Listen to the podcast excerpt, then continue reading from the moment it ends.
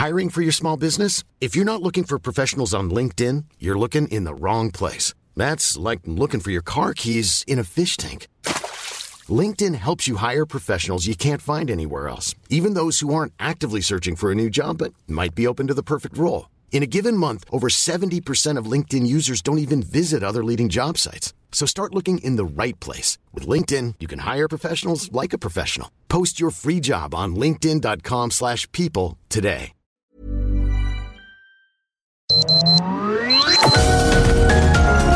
Heraldo Media Group presenta Sergio Sarmiento y Lupita Juárez. Información veraz y oportuna con un toque personal y humano. Por El Heraldo Radio, donde la H suena y ahora también se escucha.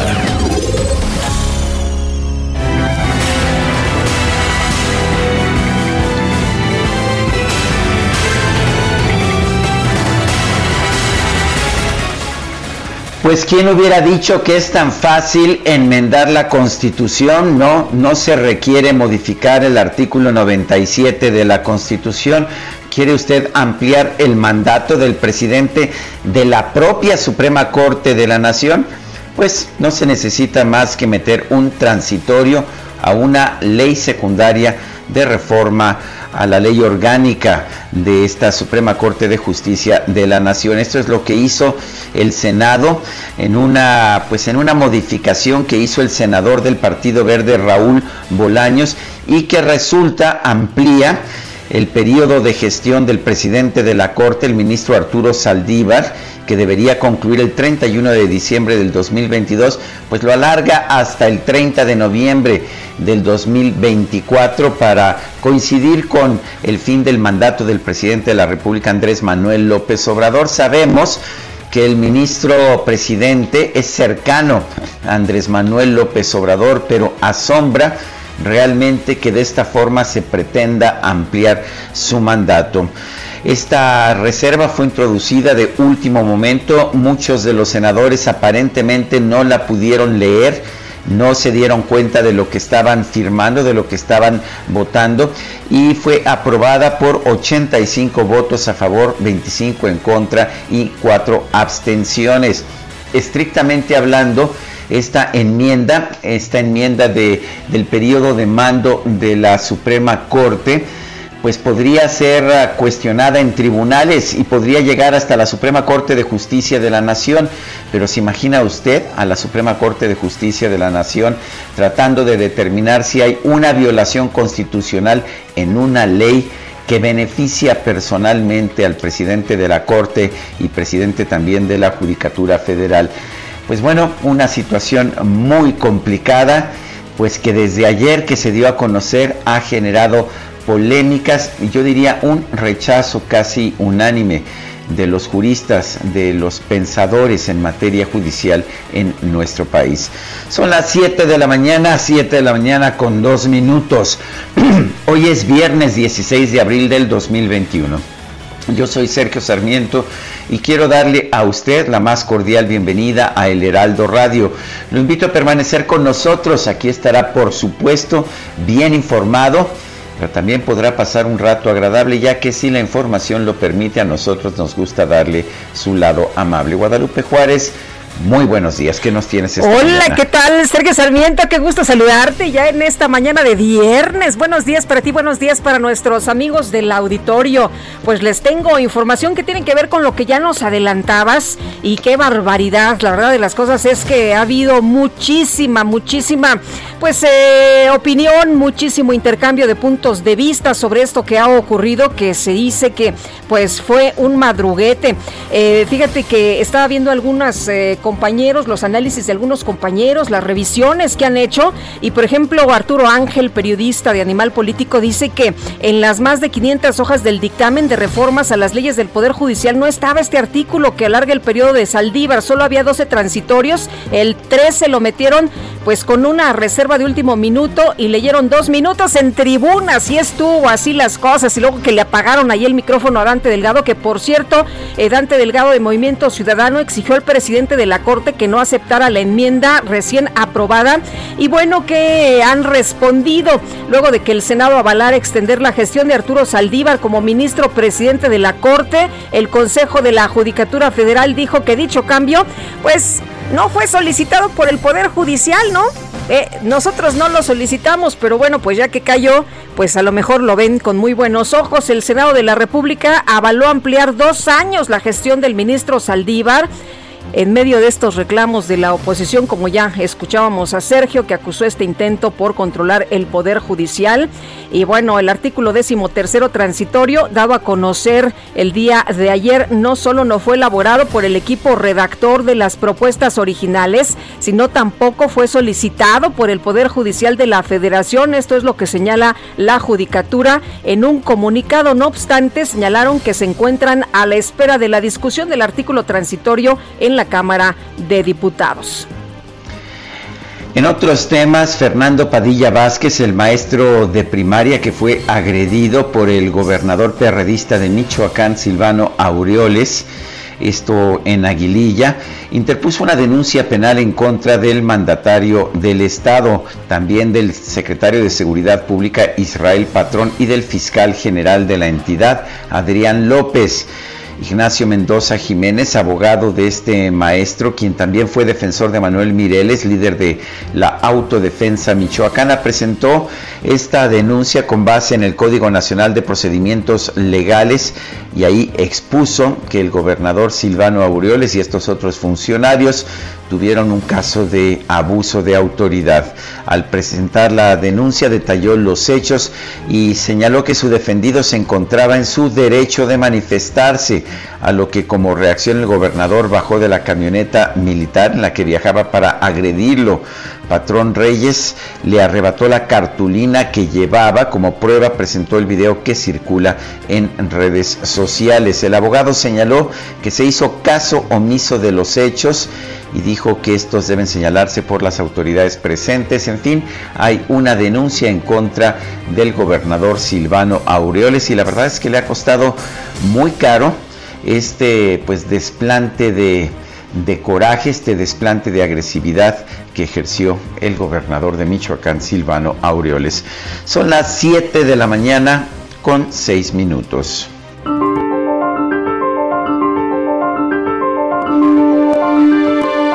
Y vamos a nuestra frase del día.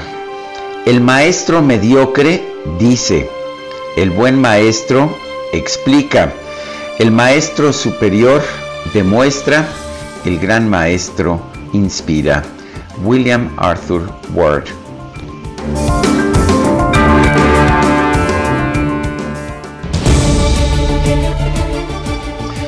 Y las preguntas nos gusta preguntar, somos bastante preguntones. Ayer, por ejemplo, preguntábamos en este espacio quién es el mejor garante de la democracia en México. El INE nos dijo el 87.2%, el presidente 3.9%, ninguno de los dos 9%. Recibimos 9.734 votos. Y esta mañana temprano ya coloqué en mi cuenta personal de Twitter, arroba Sergio Sarmiento, la siguiente pregunta. ¿Es correcto que un artículo transitorio de una ley, eh, que es correcto que en un artículo transitorio de una ley se amplíe el periodo de funciones del presidente de la Suprema Corte? Nos dijo que sí el 4.8%, nos está diciendo que sí el 4.8%, que no el 90%, no sabemos 5.2%. En una hora hemos recibido 1.115 votos. Las destacadas del Heraldo de México. ¡Ánimo! Ya es viernes. ¡Sí!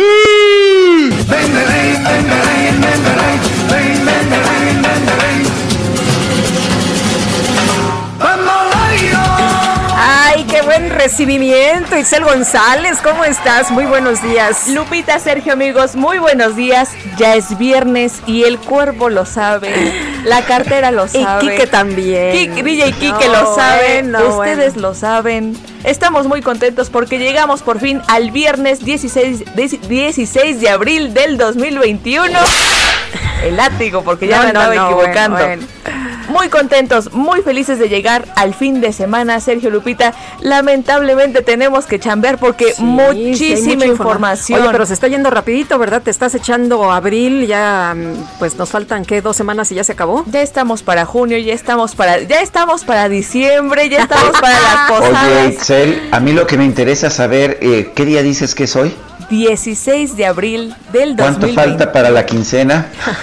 Faltan 14 días para la quincena, pero híjole, como, como nos depositaron tarde, como ya cayó tarde, entonces prácticamente hoy es viernes de todavía, quincena. Todavía traen dinero, imagínate nada más. Sí, no, bueno, es que han sido muy ahorradores. Como les depositaron tarde, entonces les eh, todavía les rindió, les rindió. Y como el banco todavía todavía no abre, entonces saliendo de aquí, saliendo de aquí, se, tenemos que pagar deudas con DJ Kike porque yo creo que todos andamos endeudados. La tanda. No, la ¿A quién le toca la tanda? Le toca a Angelina.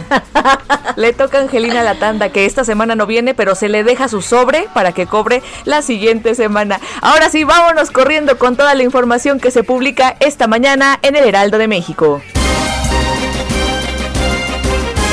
Primera plana, histórica reforma fortalece al Poder Judicial. La impartición de justicia debe estar libre de corrupción, dice Monreal. Amplían dos años el periodo del ministro presidente Arturo Saldívar.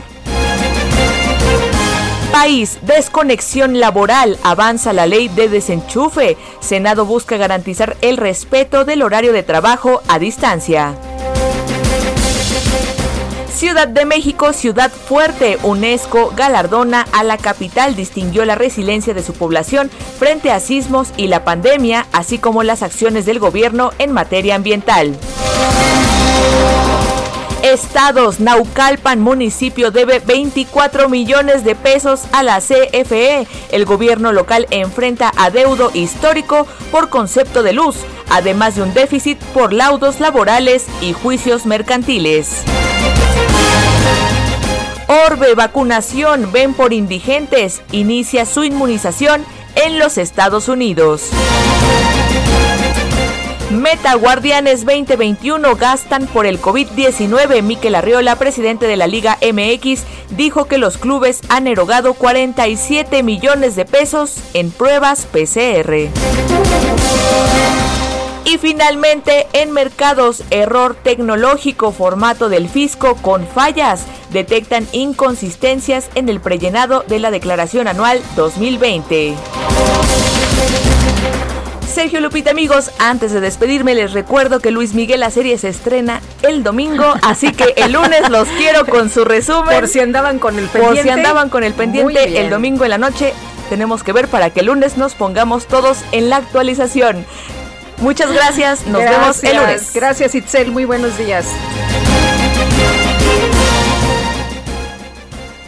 de la mañana con 12 minutos. Vamos a un resumen de la información más importante. Hoy es viernes 16 de abril de 2021.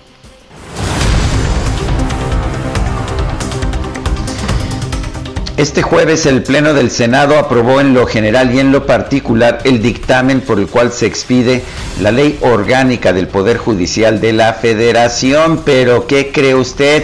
le metieron de último momento una reserva que pues la mayoría de los, de los senadores ni siquiera vio, ni siquiera leyó, que amplía por dos años la gestión del presidente de la Suprema Corte de Justicia, Arturo Saldívar, y lo hace pues ahora sí que en violación del artículo 97 de la Constitución.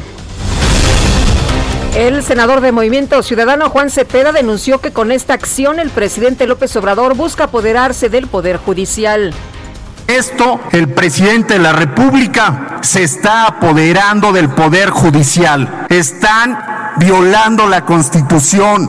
Esto, esto no puede ser. Esto es aberrante y a eso se negó el presidente de precisar qué es lo que estábamos votando. Y después de esto, ustedes se llaman distintos al PRI, son lo mismo. Y revisen la votación para ver quién defendió hoy la República. Eh, me estaban aquí haciendo una observación, sí es el artículo 97 constitucional, párrafo cuarto, actualmente en vigor, el que señala que cada cuatro años el Pleno elegirá entre sus miembros al presidente de la Suprema Corte de Justicia de la Nación, el cual no podrá ser reelecto para el periodo inmediato posterior, sí, artículo 97, párrafo cuarto.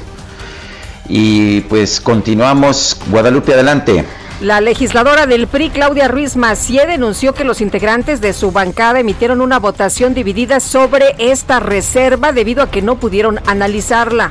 Es cierto que la Secretaría leyó una propuesta de reserva de adición, pero cuando nosotros quisimos buscar en el sistema el texto de la misma no lo encontramos.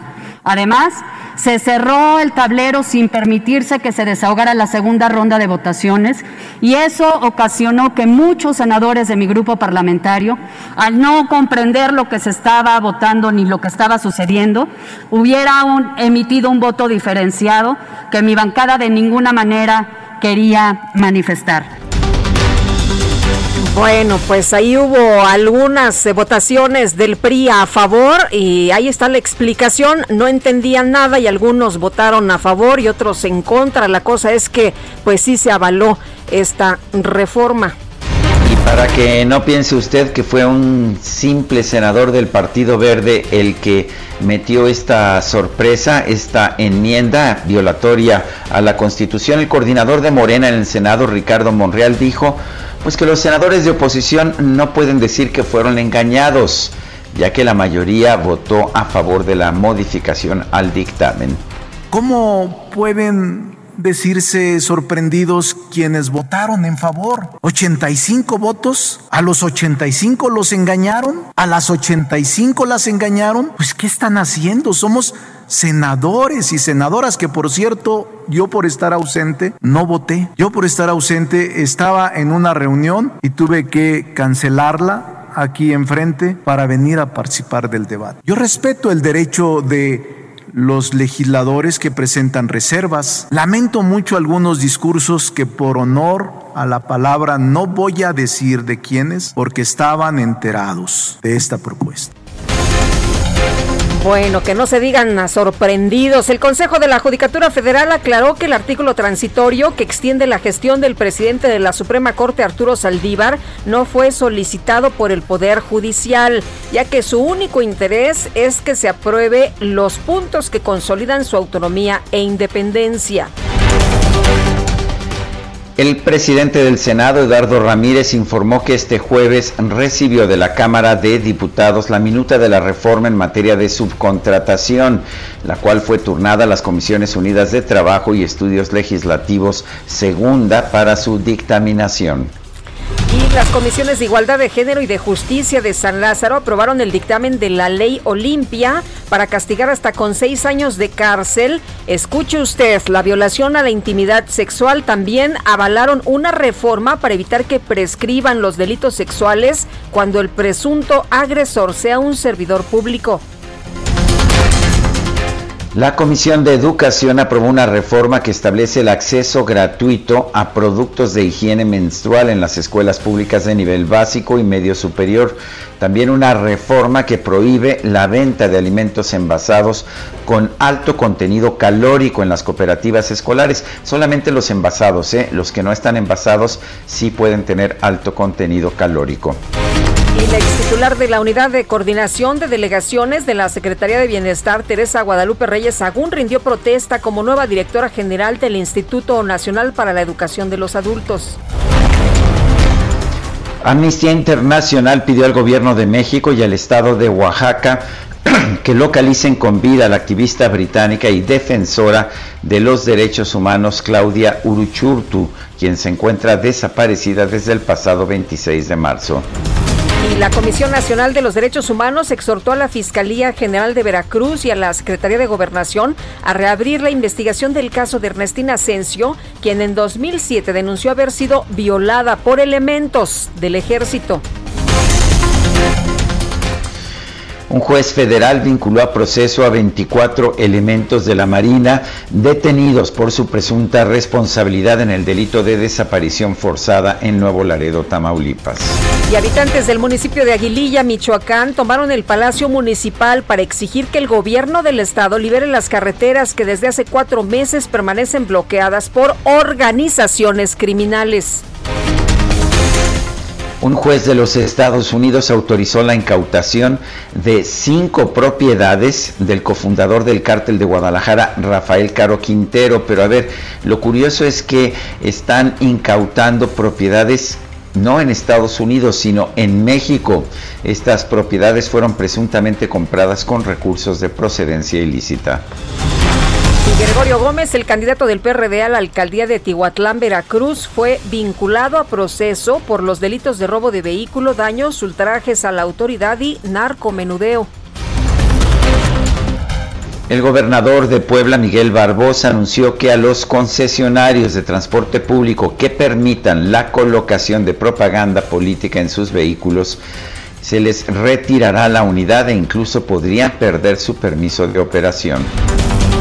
Este jueves, el Instituto Nacional Electoral realizó una demostración de los protocolos sanitarios para las elecciones del 6 de junio con el uso obligatorio de el cubrebocas y un máximo de dos personas votando de manera simultánea.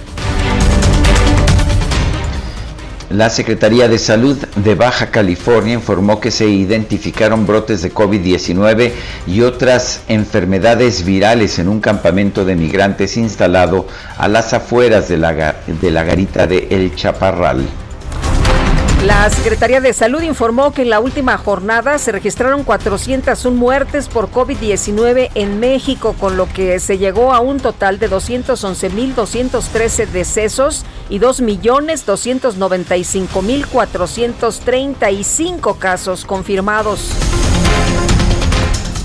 El presidente de la Coparmex, José Medina Mora, denunció que no vacunar contra el COVID-19 al personal médico del sector privado es un acto discriminatorio del gobierno federal. Y la Comisión Federal para la Protección contra Riesgos Sanitarios COFEPRIS llamó a la población a no utilizar un producto denominado biotiquín, el cual no cuenta con registro sanitario y es promocionado como supuesto auxiliar para disminuir los síntomas de COVID-19. Ante la comunidad de estados latinoamericanos y caribeños, CELAC, el canciller Marcelo Ebrard aseguró que en el año 2022, una vez que los países de la región tengan vacunas propias contra el COVID-19, México va a priorizar su uso. Por otro lado, el canciller Marcelo Ebrard reconoció que la iniciativa global COVAX no ha funcionado como se esperaba para garantizar el acceso de todos los países a las vacunas contra el COVID-19. La empresa Google anunció que va a pagar 250 mil vacunas contra el COVID-19 para países de ingresos bajos y medios, además de que va a donar 250 millones de dólares en subvenciones publicitarias para grupos a favor de la vacunación. Y el director de la farmacéutica Pfizer, el director general Albert Borla, reconoció que las personas que hayan recibido su vacuna contra COVID-19 probablemente necesitarán una tercera dosis en un plazo de entre 6 y 12 meses y posteriormente una inyección cada año. El Tribunal Supremo de Brasil avaló la determinación del juez que desestimó todas las condenas penales contra el expresidente Luis Ignacio Lula da Silva. Bueno, y en información deportiva quedaron definidas las semifinales de la Europa League. Manchester eh, jugará contra la Roma, mientras que Villarreal se enfrentará al Arsenal.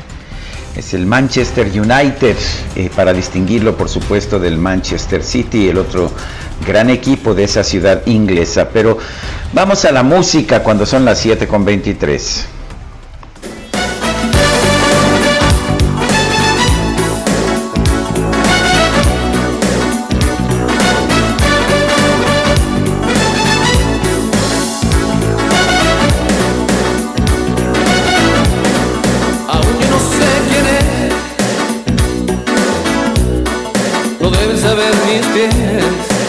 con 23. crees que es cumple, mi querida Guadalupe?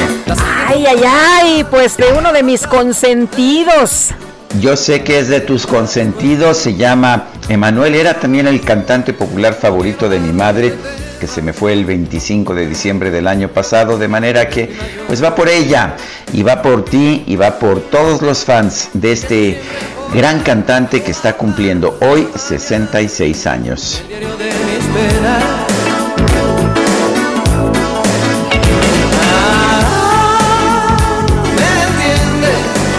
Bueno, vámonos a una pausa, Guadalupe, porque pues vamos a bailar un poquito mientras nos vamos a la pausa. Chica de humo. Se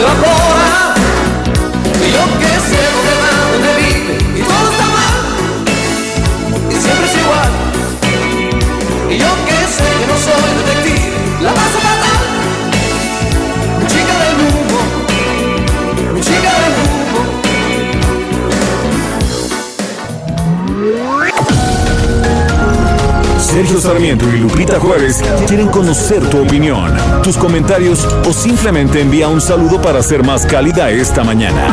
Envía tus mensajes al WhatsApp 5520 109647.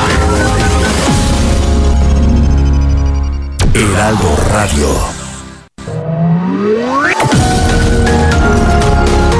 Continuamos con Sergio Sarmiento y Lupita Juárez por El Heraldo Radio.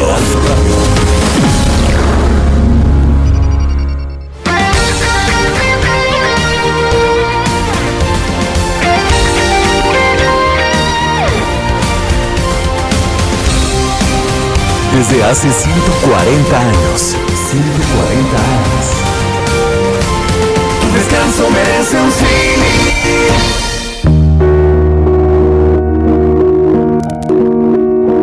El 16 de abril se celebra el Día Mundial contra la Esclavitud Infantil. El origen de esta fecha proviene del asesinato de Iqbal Masih de 12 años, ocurrido en el año 1995, quien con tan solo 4 años de edad fue vendido por su padre a una fábrica de alfombras, pues a su familia le faltaba dinero para la boda de su hijo mayor. Iqbal fue esclavizado y obligado a trabajar más de 12 horas diarias.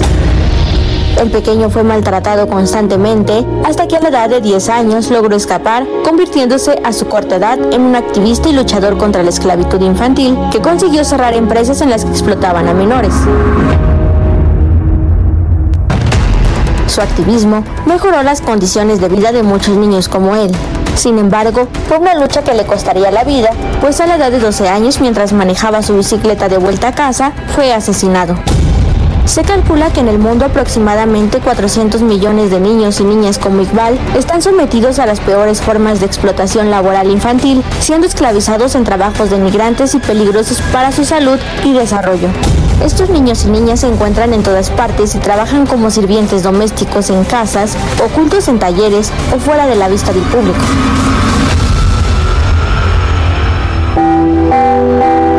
En la actualidad, las minas, los basureros o las fábricas son solo algunos de los lugares en los que millones de niños en todo el mundo trabajan sin posibilidad de ir a la escuela.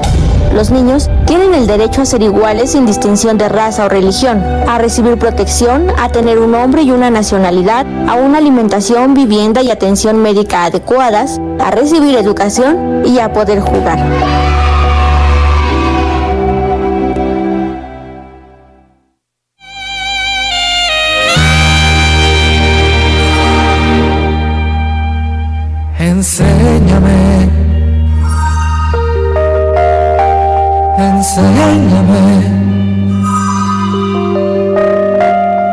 Ser feliz como lo eres tú, a dar amor como me lo das tú, a perdonar como perdonas tú,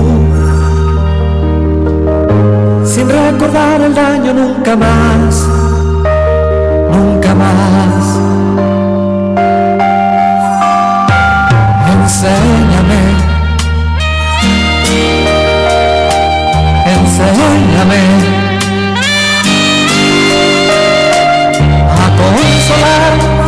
como consuelas. Seguimos escuchando a Emanuel, esto se llama Tengo mucho que aprender de ti. Bueno, y tenemos muchos mensajes. Dulce nos pide un saludo para su esposo Felipe de Jesús Sánchez, que nos dice, nos escucha desde hace muchos años. Pues para Felipe de Jesús Sánchez, un fuerte abrazo. Y nos dice José León, buenos días, Sergio Lupita. Acabo de ver un mensaje del partido PAN por la tele que dice: si quieres que te vacunen, vota por nosotros. Están condicionando el voto que no han dado cuenta las autoridades de este, no se han dado cuenta las autoridades de este absurdo. Saludos, José León. Pues todos no. Yo he visto eh, candidatos de Morena que están diciendo que gracias a ellos, pues tenemos la vacuna. Ahora don José León nos dice que, pues el PAN también está haciendo lo mismo. Qué terrible. No se vale.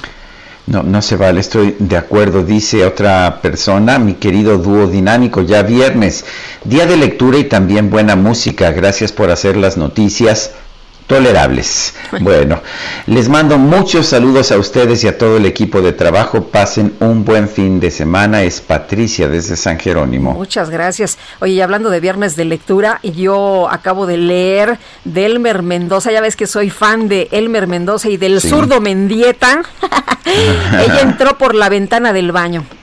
¿Qué tal? Así el título, ¿eh? Bien sugerente. Ella entró por la ventana del baño. Lo tienes que leer, Sergio. Pues este me parece bien. Yo estoy yo estoy leyendo, ya ves que yo soy mucho de ensayos y estoy leyendo un ensayo de uno de mis historiadores uh, favoritos. Se llama Niall Ferguson, es escocés y se llama el ensayo The Square and the Tower.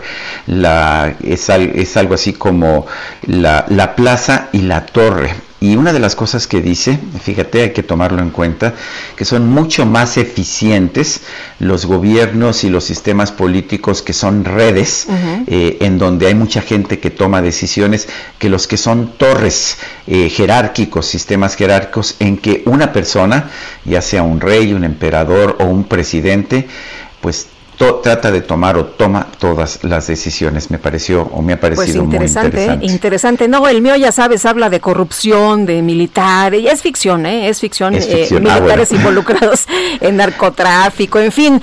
Oye, pero vamos a, otras cosas también importantes. Sí, fíjate que estamos en medio de un proceso electoral en todo el país, pero hay elecciones en muchas de las entidades de la República y cada una tiene su dinámica. Ya ha arrancado el proceso en Nuevo León y bueno, pues a, veces para conocer Nuevo León hay que estar allá y entonces yo le he pedido a Federico Arreola, director general de SDP Noticias, además es un regio de corazón, que nos tome la llamada y nos ayude a comprender cómo está la situación por allá. Federico, ¿cómo estás? Muy buenos días. Buenos días, Sergio. Antes de, decirte cómo veo la situación en Nuevo León, te voy a presumir una lectura, ya que ustedes hablaban de lecturas. Claro. Un gran artículo que leí esta mañana muy temprano. El tuyo sobre tus mentores, Sergio. Ah, Buena. Qué bueno, Qué bueno que te gustó mi artículo, Federico. Sabes que... Buen artículo sobre tus maestros de la Enciclopedia Británica. Así es, mis maestros, tres grandes maestros, tres mentores. Qué importante tener mentores, ¿verdad? Que alguien que nos guíe. Tú debes haber tenido alguno también en tu juventud, me imagino. Pues, y me imagino que fue Luis... pero no me enseñaron nada. sé que fuiste muy cercano a Luis Donaldo Colosio, eso lo sé muy bien. Bastante. Pero todo un maestro, me imagino, ¿no? Yo lo conocí poco, pero sí era una persona con una, sobre todo una calidez humana impresionante. Quizás por eso dejó tanta huella.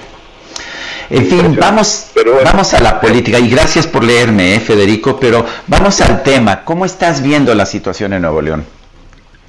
La situación en Nuevo León, yo no recuerdo una campaña para gobernador o gobernadora más sucia que esta. ¿eh? Este, se están pegando realmente con todo y los golpes, pues por lo visto están entrando y están dañando reputaciones y, restando preferencias electorales. Clara Luz Flores de Morena empezó altísima en las encuestas, era la, la gran favorita, de pronto la noquearon con esto de la secta Nexium, se fue hasta el tercer lugar, pero bueno, ha reaccionado, mm, digamos, eh, hay filtraciones a la prensa acerca de malos comportamientos del candidato del PRI, Adrián de la Garza, del candidato del PRI a la, alcaldía de Monterrey, eh, eh, Paco Cienfuegos, y, y se espera, se ha comentado muchísimo que, vendrá también esta guerra sucia contra Samuel García. Es, es eh, la mejor campaña la de Samuel García, basada en Instagram y en su en la popularidad de su esposa Mariana Rodríguez, que es una una de estas personas muy influyentes en esa red social, extraordinariamente influyente y si no lo paran a Samuel con alguna descalificación fuerte, con un golpe duro, eh, yo pienso que va a ser el gobernador, ¿no? Este, porque entre el, el PRI de Adrián de la, de la Garza y Morena de Clara Luz Flores están, se están pegando demasiado y, y Samuel pues está... ¿Crees que le están dejando el, el paso libre a Samuel entonces? Creo que sí, pero aquí viene lo interesante el, y que habrá un debate jurídico si, si el PRI, Morena y varios partidos eh, proceden como, como yo sé, tengo información que lo están planeando, quieren denunciar a Samuel eh, por exceso de gastos, en eh, rebasar los topes de, de, gastos de campaña, por, por los videos que hace con su esposa, Mariana Rodríguez. Ella cobra por tweet por historia en Instagram, cobra, creo que 40, tiene una empresa que es la que cobra este servicio, sus apariciones para promover productos, cobra 40 mil pesos por tweet o por historia. Es su tarifa, no digo que se los paguen y, ojalá sí se los paguen para que se haga rica. El tema es que si le eh, quieren sumarle a Samuel estos eh, todos estos, tweets de ellas y estas apariciones en, en, en los videos, y, pues son tantas que sí que sí rebasaría fácilmente los topes de campaña. Eh, y eso es en serio es lo están analizando. Hace tiempo alguien que colabora en SDP Noticias este eh, Verónica Mano Guzmán publicó que es, es un caso similar al de Angélica Rivera, la, la popular gaviota entonces, pues que como actriz cobraba por aparición, cuando se casó con Peña, pues ya no se podía considerar gasto de campaña, que anduviese con, con su marido. El, es, es la única cosa que, que pudiera descarrilar a, a Samuel García, que, que, está haciendo una fórmula, un, una pareja, digamos, un tándem, espléndido eh, con Luis Donaldo Colosio Riojas. Tú mencionabas a Luis Donaldo Colosio Murrieta, su padre, sí. que, que es un, un verdadero fenómeno de la política en Monterrey y que no se ha despegado todavía en las encuestas, está em, empatado en primer lugar con 100 fuegos del PRI, pero es un candidato muy fuerte.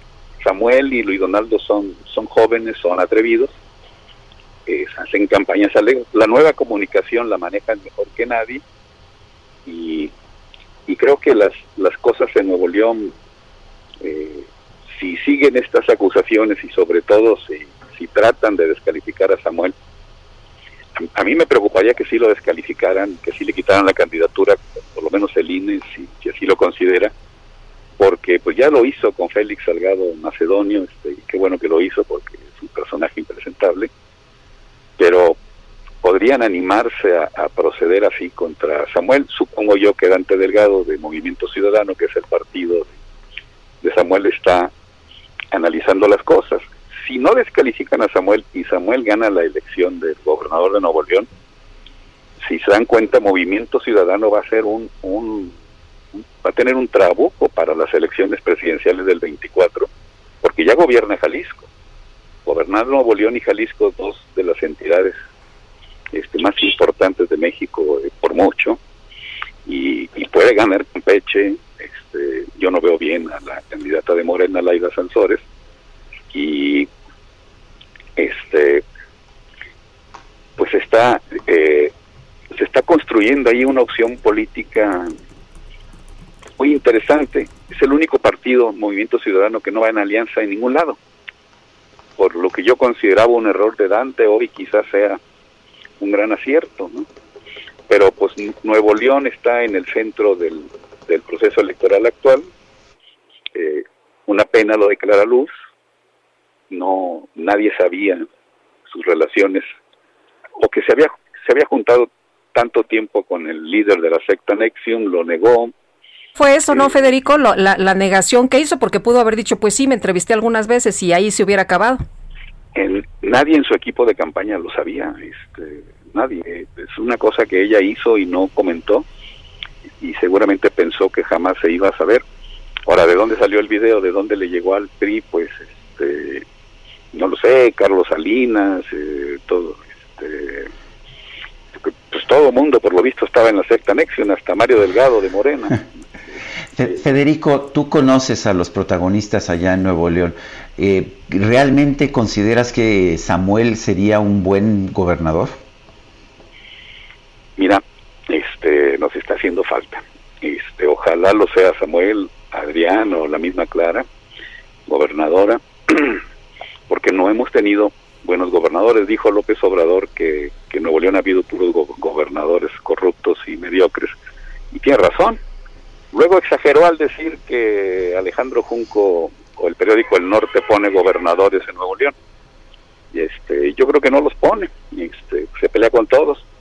Pero bueno, yo pienso que Multimedios de Pancho González, el dueño del diario Milenio también, este, tiene la misma influencia que el norte. Y alguna vez dije, híjole, ¿por qué no, o pensé, ¿por qué no llegamos a un acuerdo los nuevo leoneses y en lugar de hacer estas elecciones que nunca nos dejan bien, que siempre elegimos pues al malo o, todos terminan gobernando mal, ¿por qué no le pedimos al señor Alejandro Junco o al señor Pancho González que ellos gobiernen, ellos manejan muy bien sus medios, o algún empresario o alguien.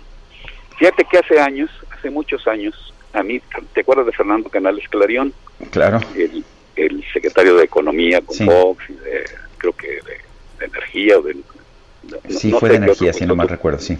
este, Fernando Canales fue gobernador sí. y fue, fue un candidato muy querido, fue un candidato perdedor al que yo pienso le robaron la elección en, en el 85, en fin. El, Fernando Canales un día me dijo, antes de la elección de Rodrigo Medina, ¿eh? dijo, ha sido, ha sido tan malo Natividad González Parás como gobernador y Nuevo León ya necesita un gobernador serio, pero las elecciones, el, un pueblo un pueblo como el de Nuevo León, digamos, este tan tan industrioso, tan emprendedor, se equivoca mucho en lo político. Dijo, ¿por qué no convencemos a todos los partidos? Eso me dijo Fernando y que todos los partidos este, nominen al, al mismo, al, al, mejor para gobernar Nuevo León, y Fernando eligió o sugirió que, que, pues que propusiésemos a, a, los partidos este, que el gobernador fuese Carlos Salazar, actual presidente del, del Consejo, Coordinador Empresarial. Digo, era una idea de una plática que, que yo creo que mucha gente en Nuevo León tiene, no, no no que Carlos sea gobernador, pero sí, no lo sé, ya esta es la tercera, cuarta elección en la que dejan mucho que desear los aspirantes. Me preguntas por Samuel, pues yo espero que Samuel sea, si gana, mucho más serio de lo que está haciendo en campaña y pues mucho más serio de lo que ha sido Jaime Rodríguez el Bronco. Y yo le recomendaría a Samuel que además de los buenos videos en, Instagram también eh, hiciese propuestas interesantes, porque hasta ahorita la única, solo se le conocen dos propuestas, una sacar a Nuevo León del pacto fiscal, lo que me parece una locura, y dos, este, construir un estadio para los Tigres que, que no construirá el gobierno, sino la empresa Cemex, con, inversionistas privados.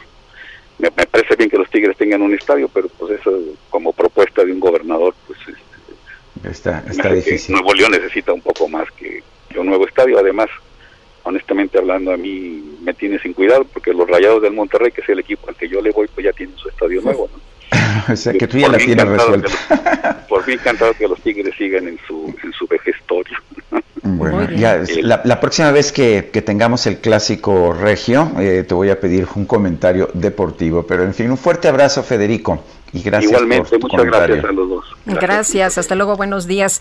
Y el Pleno del Senado de la República aprobó reformas para aumentar el periodo del ministro presidente de la Suprema Corte de Justicia de la Nación, Arturo Saldívar, para que termine en 2024 su periodo y no en 2022, como lo marca la ley.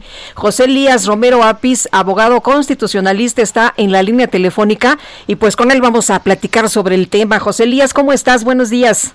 Heraldo Radio. Continuamos con Sergio Sarmiento y Lupita Juárez por El Heraldo Radio.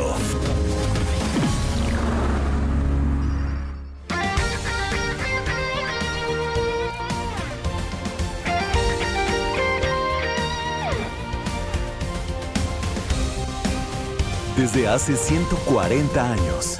140 años. Tu descanso merece un sí.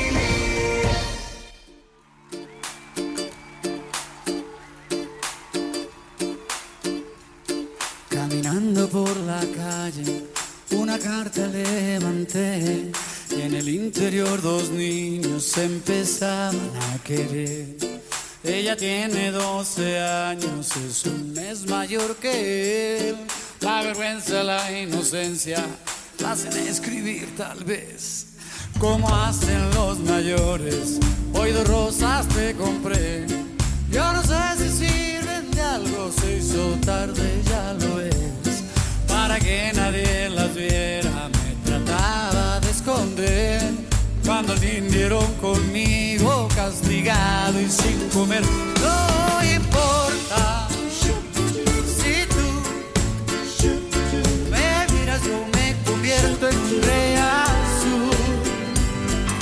Pues como ves, Lupita, no importa, ¿verdad? No me importa. El Rey Azul, ¿te gusta? Me encanta, Sergio, es de mis favoritas.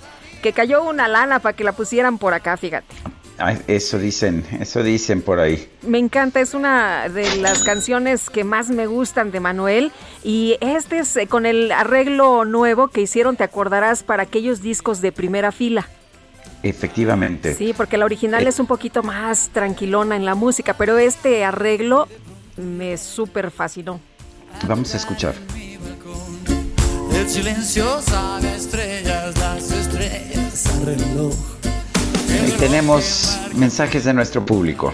Fíjate que dice una persona del auditorio, buenos días muchachos, lo que acaba de ocurrir con los senadores y que beneficia al presidente de la Suprema Corte de Justicia de la Nación en ampliar su periodo por dos años y hacerlo de esa forma es muy preocupante, ya que lo que pasó es una prueba de que se puede hacer igual eh, para el presidente López y no reelegirse, sino solamente pues ampliar su periodo. Él va a decir que no se reeligió, solamente ampliaron su periodo por cuántos años o quizá indefinido. Bueno, Francisco 1955 nos dice feliz viernes, Sergio Lupita. Luego de alargar el periodo del presidente de la Suprema Corte, el próximo paso es alargar la presidencia de López. Eh, buenos días, Lupita y Sergio. Como decía el grandote, gracias a Dios es viernes. Un saludo al mejor noticiario de la radio. Que pasen un bonito fin de semana. Les desea su servidor y amigo Jorge Jiménez Lemos. Muchas gracias, don Jorge. Son las 8 de la mañana con 3 minutos. Vámonos al clima. El pronóstico del tiempo. Sergio Sarmiento y Lupita Juárez. Nayeli Loza, meteoróloga del Servicio Meteorológico Nacional de la Conagua. Adelante con la información. Buenos días.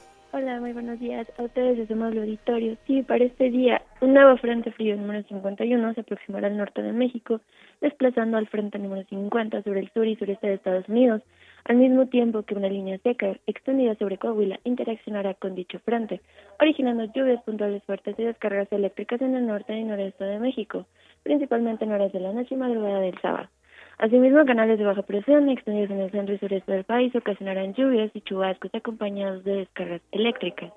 Por otra parte, un sistema de alta presión a niveles medios de la atmósfera mantendrá una onda de calor sobre el noreste, oriente, sur y sureste del país, además de la península de Yucatán, con temperaturas máximas que pueden alcanzar los 40 a 45 grados en zonas de Tamaulipas, San Luis Potosí, Veracruz, Michoacán, Guerrero, Oaxaca, Chiapas, Tabasco, Campeche y Yucatán. Finalmente, para el Valle de México se pronostica cielo parcialmente nublado durante el día sin lluvia en la Ciudad de México, con posibilidad de lluvias aisladas acompañadas de descargas eléctricas en el Estado de México.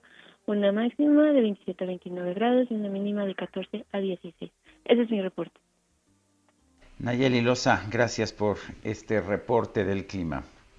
Gracias, que se me bien. Hasta luego. Hasta luego. Y el subsecretario de Promoción y Prevención de la Salud, Hugo López Gatel, anunció que Chiapas, Coahuila, Nayarit, Veracruz y Tamaulipas son los primeros cinco estados donde se vacunará el próximo martes a personal educativo con la dosis de Cancino. Ahora, vámonos específicamente al nuevo componente, eh, la vacunación en personal educativo más allá de Campeche, hacia el resto de las 31 entidades federativas. Hemos establecido un calendario siguiendo varios criterios Vemos que en el primer bloque están estas entidades, Chiapas, Coahuila, Nayarit, Veracruz y Tamaulipas. Empezarán el próximo 20, próximo martes 20 de abril, culminarán el 27. En la siguiente es Baja California, Oaxaca, Nuevo León, Jalisco y Aguascalientes. Empezarán el 28 de abril, culminarán el 4 de mayo. En la siguiente, Guanajuato, Colima, Morelos, Michoacán, San Luis Potosí, Durango, Sonora y Guerrero, en la semana del 5 al 11 de mayo. Enseguida, Sinaloa, Zacatecas, Estado de México, Hidalgo, Tabasco y Tlaxcala, del 12 al 18 de mayo. Y por último, Querétaro, Quintana Roo, Puebla, Yucatán, Ciudad de México, Baja California Sur, Chihuahua, que se vacunarán al personal educativo del 19 al 28 de mayo. Para el personal educativo hemos seleccionado el uso de la vacuna Cancino. Esta es una vacuna que ofrece varias ventajas. Las dos más relevantes para el operativo es solo requiere una dosis, con una dosis se obtiene el efecto máximo esperado, que es una eficacia muy alta, comparable a la de las más vacunas. Y en segundo lugar, que no requiere ultracongelación. Ya señalaba el presidente y el secretario Alcocer que se vacunará al sector educativo público y privado. También es importante tener en cuenta que una vez vacunadas las personas, después de dos semanas ya desarrollan los anticuerpos esperados, la protección, la protección inmunológica y podrán reintegrarse a las clases. Esto quiere decir que, por ejemplo, en el primer bloque más o menos el 15 de mayo, incluso unos días antes del 13 al 15 de mayo, podrán abrir las escuelas de los primeros estados.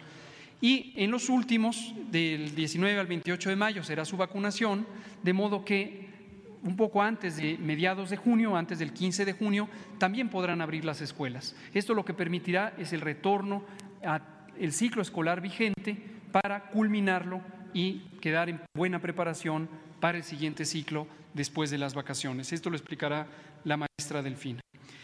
Bueno, pues ahí parte de lo que dijo el subsecretario de Promoción y Prevención de la Salud, Hugo López Gatel, con respecto a la vacunación para personal educativo con la dosis de cancino. Y recordé que el director del Centro de Control de Prevención de Enfermedades de China admitió que la eficacia de las vacunas para COVID-19 de su país no es tan alto y dijeron que valorarán las eh, vías para mejorar eh, este asunto y solucionar el problema de la eficacia de las vacunas. Vamos a ver si también se hace la sugerencia para nuestro país y sigue estando presente el debate de por qué primero los maestros y no el personal médico del sector. Pues algunos decían que porque representan un millón de votos, ¿no? Pues lo que sea, ahí está. Pues también los médicos y personal médico, las enfermeras, los camilleros, eh, los médicos de las farmacias, pues también representan votos. Sí, pero, acuérdate que estos están agrupados en sindicato y a lo mejor es mucho más fácil. Pero bueno, pues ahí sigue el debate. Son las ocho con ocho minutos. Bueno, el Senado ha avalado en lo general y lo particular la reforma al Poder Judicial eh, que da paso a una nueva ley orgánica del Poder Judicial de la Federación. Vamos a conversar con el senador independiente Emilio Álvarez y Casa, secretario de la Comisión de Derechos Humanos del Senado. Emilio Álvarez y Casa, buenos días, gracias por tomar nuestra llamada. Sergio Lupita, muy buenos días y por su conducto al auditorio, ¿cómo están? Bien, gracias, buenos días. A ver, hay varios temas. Uno es el famoso transitorio. No sé si tú estabas consciente del transitorio y si te parece pues una forma adecuada de ampliar el mandato del presidente de la Suprema Corte y presidente del Consejo de la Judicatura Federal. Mira, vamos a decirlo con mucha claridad.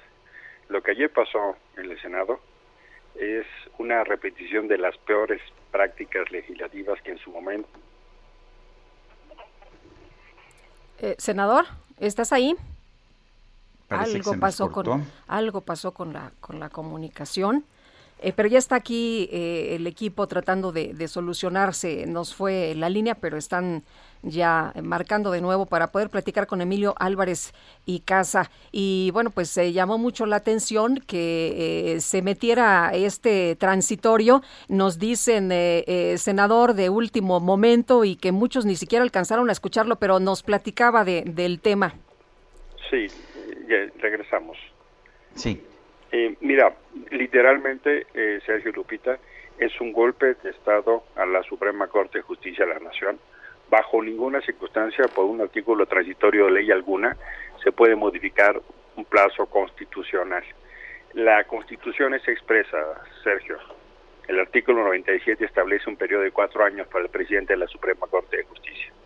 Ayer discutimos siete leyes de un paquete legislativo para la modificación de las normas del Poder Judicial. Eran casi 500 hojas. En ninguna de esas 500 hojas estaba este famoso artículo 13 transitorio que de último momento un integrante del Partido Verde metió, en mi opinión, muy humilde, muy personal, el Partido Verde es la expresión más corrupta de la política mexicana y se presta a estas cosas. ¿Y qué pasó? Eh, ayer una sesión a distancia, Sergio y Lupita, y eh, para conocer los documentos que se ponen de último momento tienes que acceder en tu computadora. Ese documento no estaba disponible. Nos enteramos porque lo leyó la secretaria. Se procedió a la votación. Inusualmente no se dieron dos rondas como mandata el acuerdo que hicimos en las sesiones digitales y se aprobó. Eh, hubimos sí algunos que manifestamos nuestra preocupación en contra. Yo me encontraba en la sede del Senado en mi oficina y bajé al pleno porque es de una extraordinaria gravedad lo que así aquí está sucediendo. Es por supuesto una expresión no solo de los peores agandalles legislativos, sino que manda un mensaje de mucha alarma, Sergio.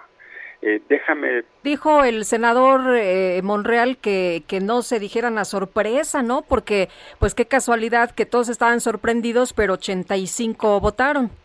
Puede ser que haya algunos que se enteraron antes, no es mi caso. Eh, a Morena le bastaba con sus votos y su mayoría para aprobarlo. pero yo sí creo que cada senador, senadora, tiene que dar cuenta de cómo votó. Eso es un hecho, Lupita.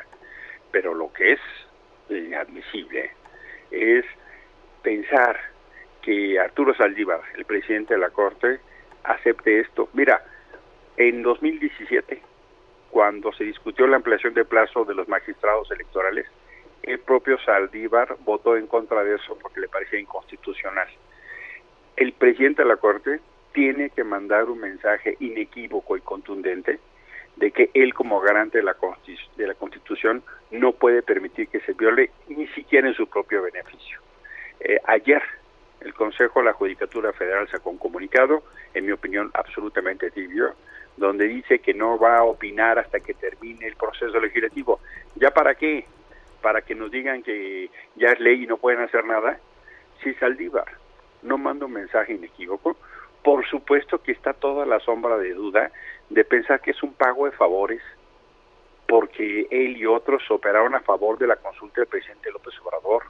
O también podemos pensar que esto es un laboratorio para por la puerta de atrás aumentar la duración del presidente López Obrador o de cualquiera que sea afín a su gobierno a esto que llaman cuarta transformación. Es, es un escándalo.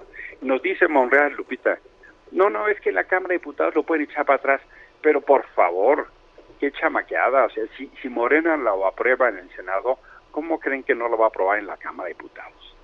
Nos queda la acción de inconstitucionalidad, Sergio. Pero vamos a combatir a un beneficiado de la propia norma. Emilio, el, dice el presidente de la República esta mañana, yo estoy de acuerdo en la reforma al Poder Judicial, estoy totalmente de acuerdo en las renovaciones, lo que dijo esta mañana el presidente López Obrador, y añade, urge una reforma al interior del Poder Judicial y también le tengo confianza al presidente de la Suprema Corte, pienso que si se amplía el plazo para que él encabece la reforma judicial y se amplíe por dos años, yo estoy de acuerdo. Dice el presidente de la Corte que él no sabía o dice la Corte que pues eh, la judicatura que ellos no sabían. ¿Tú crees que esto lo haya promovido el propio presidente de la República? Yo sí creo que hay un acuerdo. Es inadmisible e impensable que no se haya. De hecho, cuando se dio la reforma constitucional hace unos meses que llevó a estas modificaciones, hubo claramente un acuerdo de la presidencia de la Suprema Corte de la Justicia, de la, Consejería Jurídica, con Julio Scherer, y de Ricardo Monreal. No puedo pensar, Sergio, que el presidente de la República no hubiera estado enterado de esto. No lo creo. Me parece que claramente ha habido un acuerdo, por lo menos de esas tres cúpulas. Ayer se dijo, y mira, Sergio, si Naciones Unidas nos dice que separáramos el presidente del Consejo de la Judicatura del presidente de la Corte y ayer, contrario a eso, le aumentan el mandato, eh, mira, para compartirlo con el auditorio, es como si nos dijeran, oigan, como Peña Nieto no acabó las reformas estructurales, ni la reforma energética, ninguna de las otras, vamos a extenderle el plazo. Es más, miren, como él no acabó el aeropuerto, vamos a extenderle el plazo. Eh, no nos pueden decir que las reformas dependen de personas y no de instituciones. Es gravísimo lo que nos dice el presidente López Obrador hoy en la mañana otra vez. Eh, es, es en verdad de alarma. Yo sí llamo al ministro Saldívar a que reconsidere. Él tuvo una, una etapa muy importante de defensa de derechos humanos y la dignidad en la Corte. Si él avala con su silencio esto, quiere decir que es cómplice activo y pasivo de un golpe a la Corte, lo cual no es aceptable, Sergio y Lupita. Oye, pero pareciera que está de acuerdo con esta situación, ¿no? Porque hasta el momento no ha dicho absolutamente nada. Así parece, se limitó a retuitear el muy tibio comunicado del Consejo de la Judicatura y hay silencios que son complicidades inaceptables. Eh, el, el Saldívar que luchó contra la extensión de los magistrados electorales hoy guarda silencio, eso es inadmisible. En país sí, es una, sería una demostración fehaciente de que él sabía, estaba enterado y está de acuerdo. Es un golpe brutal a la Corte y si dicen que lo que les interesa es cuidar la autonomía y la independencia, con esta ampliación, justo lo que se daña es la independencia del Poder Judicial del actual gobierno. De hecho, el, ministro Saldívar, en el caso de Jaime Bonilla, que quería ampliar su mandato también, lo recordarás, de dos a cinco años. Sí, cómo no, cómo no. Lo que dijo es que era un fraude constitucional. O sea, en el caso de, del gobernador de Baja California sería un fraude constitucional. La pregunta es, en el caso personal de él, ¿qué consideraría? Pues mira, si fue de congruencia por lo que dijo con los ministros del Tribunal Electoral y de Bonilla, el gobernador de Baja California, sería exactamente igual, pero peor, porque él es encargado de tutelar la vigencia de la Constitución. Él es garante. Fíjate en la posición que nos deja. Nosotros tenemos que combatir, eh, por ejemplo, presentar una acción de inconstitucionalidad con esta aprobación, y él mismo es el que va a resolver. ¿Cómo así, Sergio? ¿Cómo así, Lupita? Eh, no pueden no pueden estar Oye, ¿crees que la, Corte estará al servicio del presidente entonces de aquí en adelante? Pues yo eh, soy de las personas que no puede aceptar esa fatalidad, pero cada vez hay más indicios de que el Poder Ejecutivo está tomando control del Poder Judicial. Bueno, pues em, Emilio Álvarez y Casa, secretario de la Comisión de Derechos Humanos del Senado, como siempre, gracias por conversar con nosotros. Mi privilegio, muy buenos días. Gracias, buenos días. Son las 8 con 18. El Químico Guerra con Sergio Sarmiento y Lupita Juárez. Químico Guerra, ¿cómo te va? Buenos días. Buenos días, Sergio Lupita. Pues quiero dedicar este viernes a reconocer a un gran hombre que acaba de fallecer, Sergio Lupita, que yo lo tengo muy cerca de mi corazón, deberíamos tenerlo todos los mexicanos es poco conocido, es de esas personas que hicieron mucho, pero que lo cacarearon poco, no era alguien que necesitara, ¿no? El reconocimiento, los eh, reflectores, etcétera, y pues muy poca gente lo conoce. En los Estados Unidos sí se le conoce bastante mejor, inclusive el New York Times acaba de sacar un artículo sobre él muy importante. Me refiero a John Topping, que falleció inesperadamente esta semana a los 77 años. Él fue fundador y presidente del Instituto del Clima de Washington, del Climate Institute, ampliamente considerada como la primera organización de la sociedad civil en el mundo dedicada específicamente al cambio climático. John trabajó con Sir Christian Tickell, Sir Christian Tickell, también alguien que amó mucho a México, fue embajador del Reino Unido en nuestro país, en la construcción de una asociación global para enfrentar el calentamiento planetario, jugando un papel principal en el proceso que culminó en la creación del panel intergubernamental sobre cambio climático en 1988. John contribuyó importantemente en la publicación del primer reporte en 1990. En 2007, el IPCC recibió precisamente el Premio Nobel de la Paz por el trabajo eh, de esta publicación en la que John fue instrumental. Eh, él trabajó en la Agencia de Protección Ambiental de los Estados Unidos de 1982 al 86. Ahí lo conocí como director de la Oficina de Calidad del Aire y Radiación, logrando que se eliminara el plomo en las gasolinas, primero en los Estados Unidos, lo cual tuvo una repercusión global y México también se eh, eh, adhirió a esto y hoy en día pues ya no se platica que las gasolinas tengan plomo, ¿no? Tuvo un efecto muy marcado, un, un afecto, digamos, una eh, especie de amor hacia México, se casó con Linda Thompson González eh, allá en Washington. En 1999 John fue instrumental para que el Instituto del Clima otorgara el premio al combate al calentamiento global eh, a dos mexicanos, a Mario Molina y a mí, que fue una distinción que yo no me esperaba el haber obtenido junto con Mario Molina, que también se nos fue hace poco, eh, Sergio Lupita, este reconocimiento del Instituto del Clima, fue para mí uno de los eventos más importantes, más significativos en mi vida y establecí con John esta relación de gente que quiere hacer las cosas bien, bien y a la primera, ¿no? Porque es lo que eh, debemos hacer hacia la sociedad. Fue un gran ser humano, eh, John eh, pues contribuyó ayudando a muchísima gente, a, a, mí en mi instituto estuvo apoyándolo constantemente desde Washington y eh, pues se fue esta persona inesperadamente que amó a México, amó al planeta, hizo cosas de a de veras sin estarlas cacareando, ¿verdad? Sin necesitar el aplauso y quería dedicar pues este viernes, por lo menos aquí en México, que él amó tanto a su memoria, Sergio Lupita. Muy bien, muchas gracias, Químico. Buen fin de semana. Igual para ti, muy buenos días. Son las 8 de la mañana con 21 minutos. Vámonos a la zona rosa. Ahí se encuentra Javier Ruiz. Adelante, Javier. Buenos días, Sergio Lupita. ¿Qué tal? Excelente mañana. Pues tenemos un grupo de manifestantes, son aproximadamente 40 personas, todos ellos pertenecientes al Sindicato Nacional Democrático de Trabajadores de la Secretaría de Salud del área de Nina, quienes están exigiendo pues, principalmente regularización presupuestal, eh, equipo y herramientas para poder trabajar y uniformes para este año. Ellos llegaron desde el día de ayer justamente a la calle de Hamburgo, al edificio marcado con el número 135. Este lugar se encuentra en las instalaciones del Instituto Nacional de Antropología e Historia y es por ello que se están manifestando en este punto. Han mencionado que desde el día de ayer tenían una reunión con el gobierno federal, sin embargo, pues no les dieron una respuesta favorable y es por ello que han decidido venir a tomar las instalaciones, principalmente la entrada y salida de este edificio. Han colocado una, eh, una carpa en este punto para evitar también el acceso automovilista. Hay que evitar, pues principalmente la calle de Hamburgo, utilizar el Paseo de la Reforma, la avenida Chapultepec, la calle de Liverpool, pueden ser de gran utilidad, mientras pues continúa este plantón aquí en la zona rosa. De momento, Sergio Lupita, el reporte que tenemos. Javier, muchas gracias. Estamos atentos, hasta luego, buenos días. Buenos días, y Gerardo Galicia, también tenemos información contigo. ¿Dónde andas? Hola, Gerardo. Algo pasó ahí con la comunicación.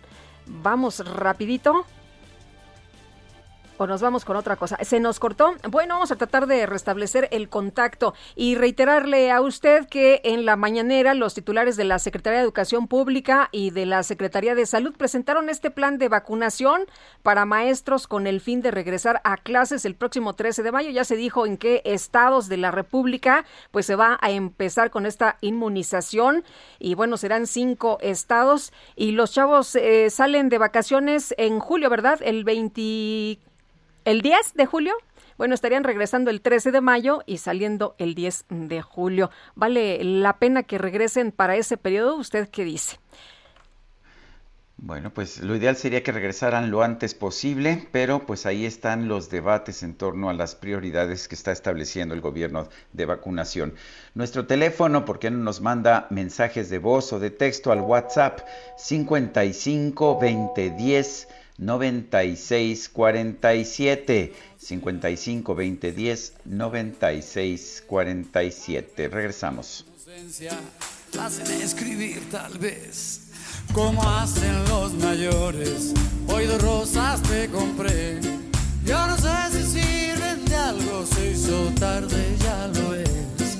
Para que nadie las viera, me trataba de esconder cuando vinieron conmigo castigado y sin comer.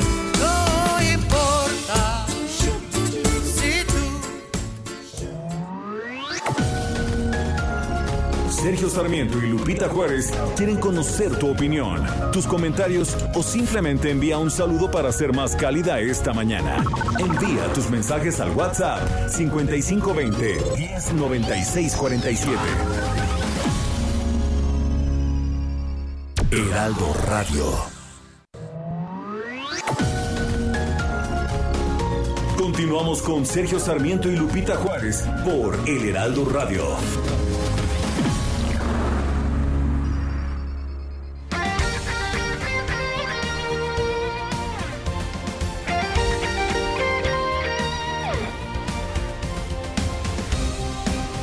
Desde hace 140 años.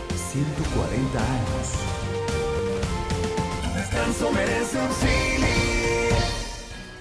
Jaque Mate con Sergio Sarmiento.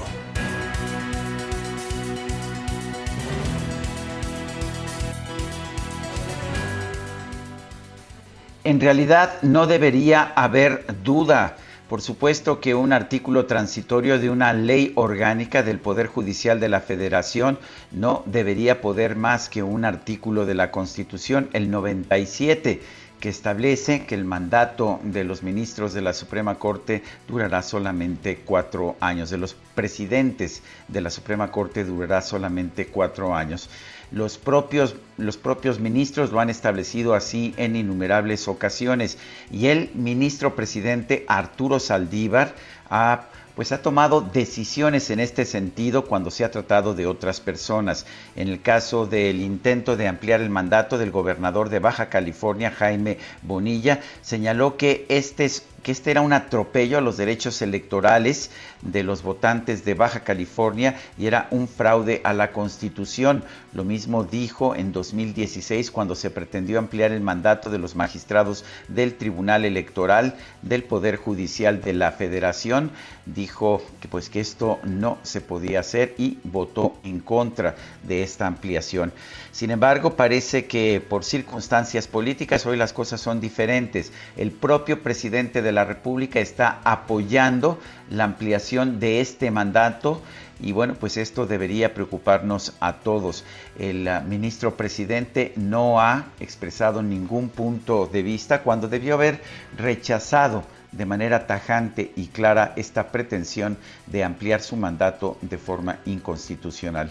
Quizás haya un acuerdo, quizás haya un acuerdo entre el presidente de la República y el presidente de la Suprema Corte de Justicia para ampliar el mandato del presidente de la Corte. Espero que esto no signifique que el presidente de la República quiere también ampliar su mandato presidencial en contravención de lo que dice la Constitución. Yo soy Sergio Sarmiento y lo invito a reflexionar.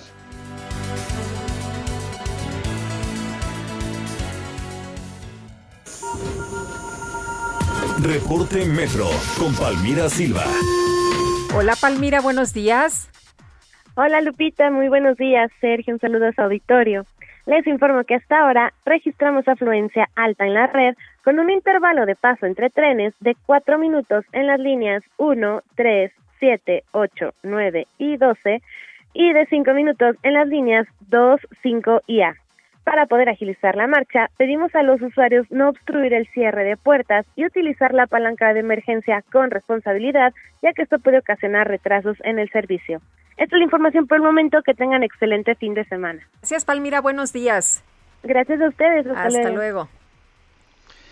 Bueno, son las 8, 8 de la mañana con 34 minutos y nos dice eh, Nicole Levet, no creo que las escuelas estén listas para recibir a los niños, menos cuando sería únicamente para el fin del ciclo escolar. Sería más adecuado adelantar el ciclo y regresar de manera presencial durante todo junio, julio y agosto para cursos intensivos de regularización y así tratar de agarrar un ritmo para el nuevo ciclo 2021. Bueno, y dice una persona, Lupita y Sergio, un favor urgente, si alguien vio una mochila en un camión de Catepec, que es una mochila negra, nos dice, eh, se olvidó en los camiones que van de Valle de Catepec a San Lázaro, se quedó esta mochila y traigo documentos a nombre del señor Arnulfo Luengas.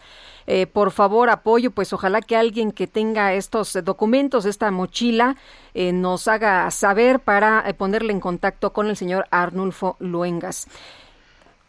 Bueno, son las 8 de la mañana con 35 minutos. Ruta 2021, la ruta hacia las elecciones presenta. En la alcaldía de Cuauhtémoc, en la Ciudad de México, la candidata de Morena y del Partido del Trabajo, Dolores Padierna, encabeza las encuestas electorales, entre ellas la del Heraldo de México. Dolores Padierna está en la línea telefónica. Dolores, buenos días, gracias por tomar esta llamada. No, soy yo quien le agradece, señor Sergio Sarmiento, esta entrevista. Muchísimas gracias. Dolores, cuéntenos qué está ofreciéndole a los electores de Cuauhtémoc y le advierto que yo soy, que yo vivo allá en Cuauhtémoc, de manera que me toca a mí que me convenza. Adelante, Dolores. Ah, muchas gracias primero comentar que no es nada raro ni extraño que yo esté muy alta en las encuestas. Tengo muchos años trabajando en la alcaldía, conozco los problemas de fondo, los estructurales y tengo la experiencia, la capacidad para resolverlos. ¿Qué, qué ofrezco a los ciudadanos?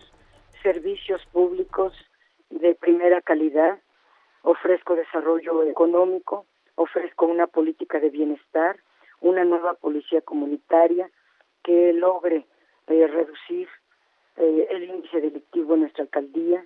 Ofrezco que parques, jardines, plazas, todo será embellecido y llenado una vez que esté iluminado, limpio, transformado, eh, una cultura para una cartelera cultural para todas las edades y gustos, una cartelera deportiva para todas las edades y gustos.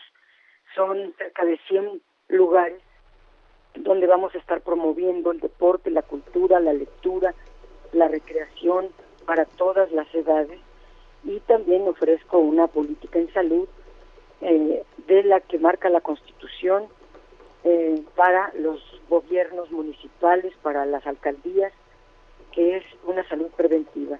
Vamos a colocar 100 puntos de contacto en salud con la población para hacer chequeos médicos, campañas de salud bucal, campañas eh, para cambiar los hábitos alimentarios, campañas para hacer ejercicio, eh, campañas de revisión médica para prevenir enfermedades. Dolores, eh, ¿por qué cree usted que está en las encuestas tan alto, encabezando esta lista de preferencias electorales? Porque ya fue usted pues, dirigente ahí en, en la Cuauhtémoc.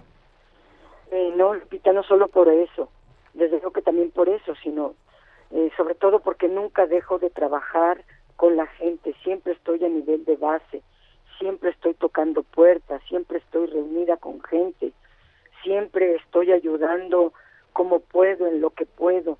Eh, la gente sabe que me muero en la raya por resolver problemas, eso sin tener ni presupuesto ni facultades, y he ayudado mucho con mi salario a la gente, pareciera que no, pero muchísimo eh, ahora con presupuesto, ahora con facultades, además con todo el cariño, respeto y, gratitud que le tengo a esta población, pues realmente voy a dar todo lo mejor de mí para que la alcaldía Cuauhtémoc siente precedentes en materia de políticas públicas municipales o a este nivel de gobierno.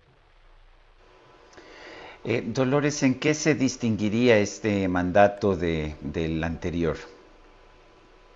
No, bueno, eh, el anterior lamentablemente tuvo, o el que está actualmente, tuvo todavía, eh, está la crisis sanitaria todavía, tuvo muchas desventajas, pero también creo que es necesario estar con la gente. La gente de Cuauhtémoc es muy buena, es muy generosa, pero también es muy inteligente y sabe quién está con ella y quién luego se encierra en la oficina. Aquí hay que trabajar en el territorio, no en el escritorio. Y eso vamos a hacerlo, lo, lo he hecho durante, desde el 85 a la fecha. Eh, mi gobierno será no solo de puertas abiertas, sino un gobierno itinerante, un gobierno cercano a la gente.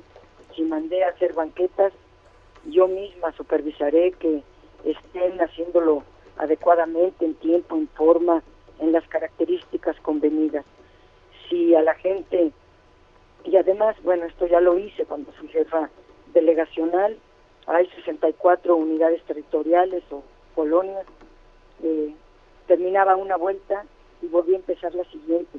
Solo me tomaba los lunes en la oficina, los demás días estaba en territorio. Ahora va a ser así, uno, dos días eh, para revisar todo lo administrativo, que vayan caminando los programas, que se atienda toda la cuestión legal y los demás días atendiendo a la gente, revisando que las políticas públicas que estamos por eh, iniciar eh, sean todo un éxito, lleguen a la gente que, que se requiere. Por ejemplo, tenemos 3.000 personas en extrema pobreza. En Cuauhtémoc no hay ninguna razón para que la gente esté en extrema pobreza. Se van a erradicar, por supuesto. Voy a atender, las tengo ubicadas a estas 3.000 personas. Eh, ayer eh, visité una, un niño con desnutrición, su mamá pues prácticamente sola, con todo encima. Estas cosas ya no van a, a ocurrir. Este niño va a tener alimentación adecuada, vamos a estar midiendo su peso, su talla a través de los puntos de salud y vamos a sacarlo adelante junto con su mamá. Pues Dolores Padierna, candidata a la alcaldía de Cuauhtémoc por Morena y el Partido del Trabajo, gracias por hablar con nosotros. Gracias a ustedes, Lupita, Sergio Sarmiento, mil gracias por la entrevista. Hasta luego, muy buenos días, Dolores Padierna. Bueno, pues eh, interesante, ¿no? La, contienda, Sergio, y, bueno, pues eh, ahí Dolores Padierna ya la conocen quienes han habitado en la Cuauhtémoc. Son las 8.41, vamos, vamos con, más, uh, con más información. Morena presentó anoche una impugnación a la decisión del Instituto Nacional Electoral de retirar el registro a sus candidatos a los gobiernos de Guerrero y Michoacán. Tenemos en la línea telefónica al diputado de Morena, Sergio Gutiérrez Luna, el representante de este partido ante el Instituto, ante el Instituto Nacional Electoral. Diputado Gutiérrez Luna, buenos días. Buenos días, Sergio. Buenos días, Lupita. Buenos días. Saludos al auditorio. Gracias. Cuéntenos, cuéntenos cuáles son los argumentos que están ustedes presentando ante el tribunal. Bueno, que justamente el Tribunal Electoral en una sentencia previa le ordenó al INE que hiciera un balance muy pormenorizado de las circunstancias en cada caso. El INE no lo hizo. El INE quería a toda costa sancionar a Félix y a Raúl Morón quitándoles la candidatura. Y te doy algunos elementos. En el caso de Félix Salgado, lo que le impute el INE son ocho publicaciones de Facebook sin pauta, que según cálculos del INE eso importa aproximadamente 19 mil pesos. Y en el caso de Raúl Morón, dos publicaciones de Facebook, un banner y unas pequeñas lonas que importan un monto de 11 mil pesos. La verdad es que no hay una proporción entre los hechos y los montos involucrados y la sanción que se está aplicando. Algo básico, elemental en el Estado de Derecho es que las sanciones sean proporcionales a los hechos y el INE no lo hizo y es lo que nosotros vamos a estar presentando el día de hoy ante el tribunal. Eh, Sergio, habías comentado tú en esta eh, exposición eh, que hubo el día de que determinó el INE sobre el rechazo a los registros de candidatos de gobernatura de Guerrero y de Michoacán, decías que no habían acatado lo que les había dicho el Tribunal Electoral. Así es, es justamente que el Tribunal Electoral les dijo explícitamente que no en automático se tiene que imponer la, la sanción de cancelación del registro, sino que tienen que hacer un análisis pormenorizado de los hechos y le dijo qué puntos tenían que analizar para llegar a una conclusión de una sanción que fuera proporcional y que no violara el derecho a ser votado, que es un bien muy relevante en el sistema constitucional. Ahora, ¿tú crees que con esto que, que has leído ya frente a los consejeros y con esto que pues eh, se dio a conocer por parte del, del Tribunal Electoral, eh, esto significa que el Tribunal Electoral va a dar el registro? ¿Estás confiado en que se dé el registro para eh, Félix Salgado y para Morón? Nosotros consideramos que con base en precedentes anteriores, con lo que el tribunal dijo en la sentencia anterior, claro que es eh, posible, dable, que se regrese el registro a Félix Salgado y a Raúl Morón, que además sería lo justo, lo lógico. La verdad es que es inadmisible que por 19 mil pesos se le quite la candidatura a alguien o por 11 mil pesos a Raúl Morón. Eso es algo que no tiene lógica ni sentido común. Y un poco para explicarnos con el auditorio, es como si alguien se pasara un alto y porque se pase el alto lo, le aplican cadena perpetua o pena de muerte. Es más o menos lo mismo que está haciendo el INE. Porque la sanción máxima electoral es justamente la cancelación del registro. Pero, pero no, no, es la pena máxima, no es la única pena que está en el artículo 229 de la ley. Es la pena máxima electoral. Para un candidato ya no hay una pena más grave que esa. Cancelarte el registro es lo máximo que hay y eso es lo que le aplicaron a ellos por 19 mil pesos y por 11 mil pesos. Pero el tema no era el dinero, ¿no? El, tema no era el dinero, ¿no? El tema era el incumplimiento de la ley y, ahí no hay graduaciones. Ahí dice claramente que, eh, pues, si no se presentan estos datos, eh, eh, pues no no hay otra más que quitarles el registro.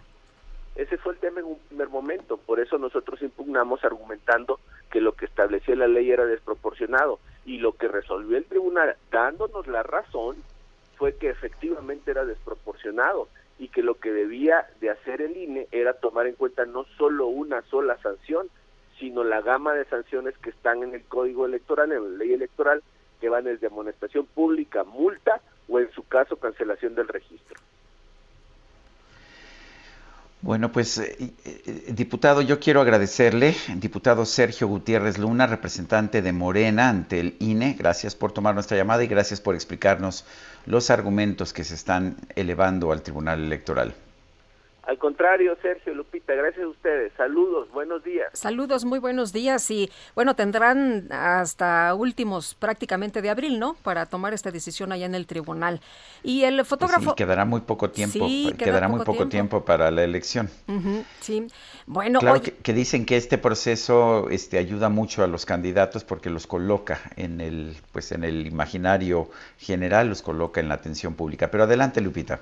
Bueno, primero la hora, ¿verdad? Nos dicen por acá, 8.47.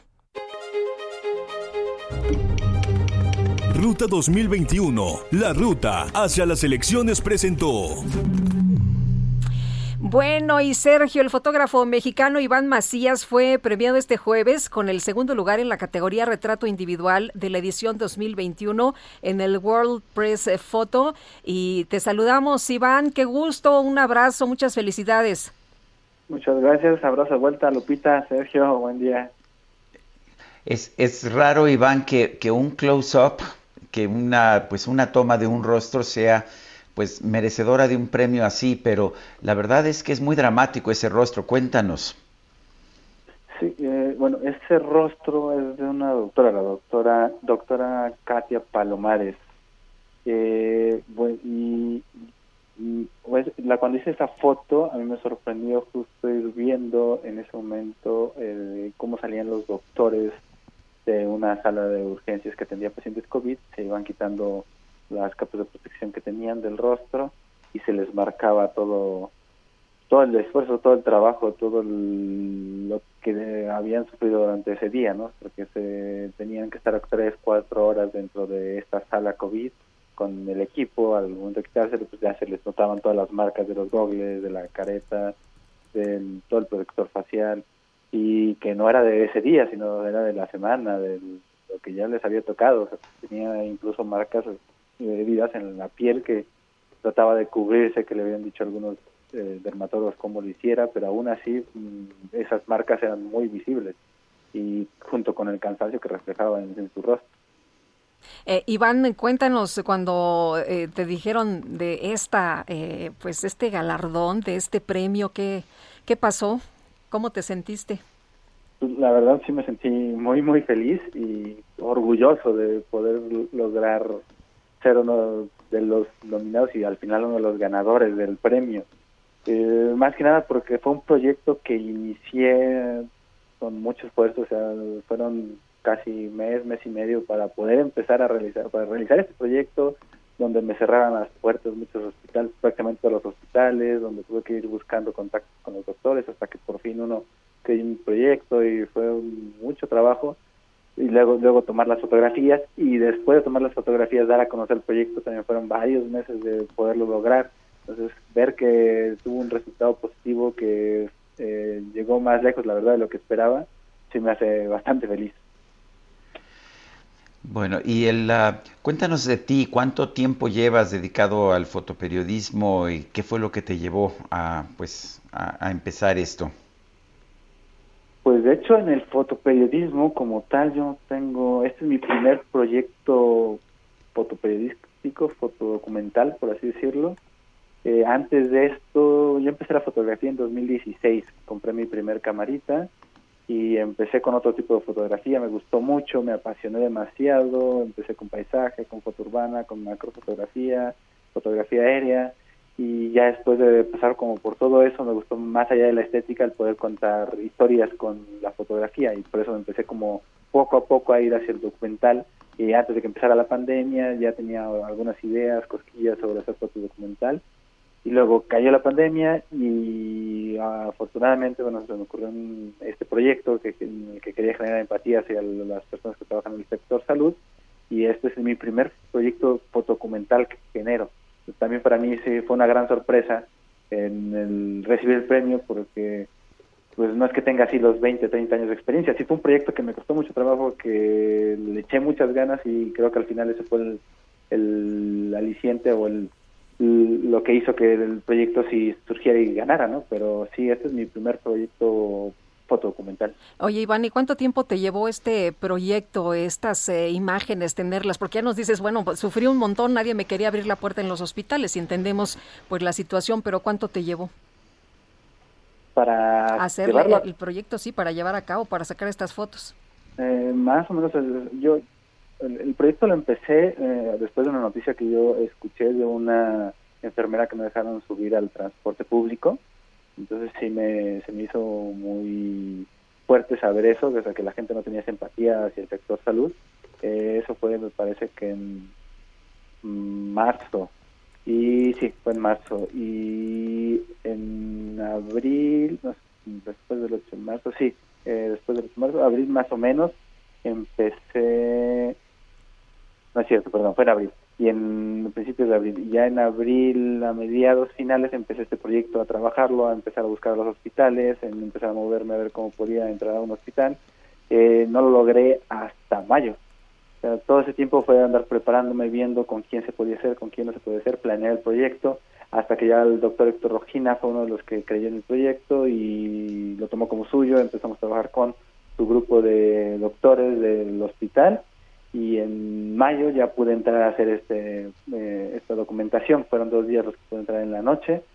Eh, pues hice todas las fotografías que pude estuve el mayor tiempo que pude dentro de las salas covid. Después de hacer este proyecto ya fue el darlo a conocer que también fueron varios meses pues Iván, qué orgullo y seguramente has escuchado esta palabra más de una vez en las últimas horas, pero de verdad es que te felicitamos y, nos sentimos muy orgullosos de tu trabajo y de este reconocimiento internacional. Muchísimas gracias. Te mandamos un abrazo. Gracias. Bueno, y vámonos rápido con Gerardo Galicia, está en San Ángel. Adelante Gerardo, tenemos poco tiempo. Vámonos rápido, Sergio Lupita. En estos momentos, equipos de emergencia en la alcaldía de Talpan están laborando en San Andrés, Totoltepec. Estamos ubicados en el camino viejo a Tepepan y la segunda cerrada de Tepepan, donde volcó una pipa que transportaba agua potable. No hay personas lesionadas, la afectación únicamente es tránsito local, así que si desean utilizar el camino viejo a, a Tepepan, por lo pronto lo van a encontrar cerrado por la volcadura de esta pipa de agua potable. Y por lo pronto, el reporte. Gerardo Galicia, muchísimas gracias. Excelente mañana. Son las 8, 8 de la mañana con 54 minutos. Guadalupe Juárez y Sergio Sarmiento estamos en el Heraldo Radio. Regresamos. Me hice una promesa hace unos días para tocar tu mano y no me atrevo todavía.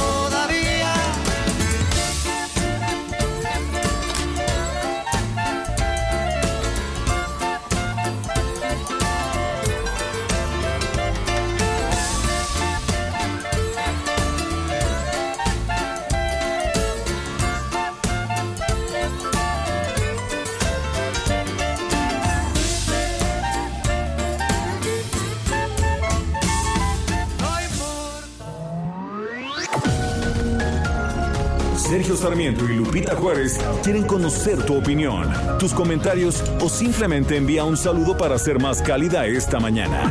Envía tus mensajes al WhatsApp 5520 109647. Heraldo Radio, la HCL se comparte, se ve y ahora también se escucha.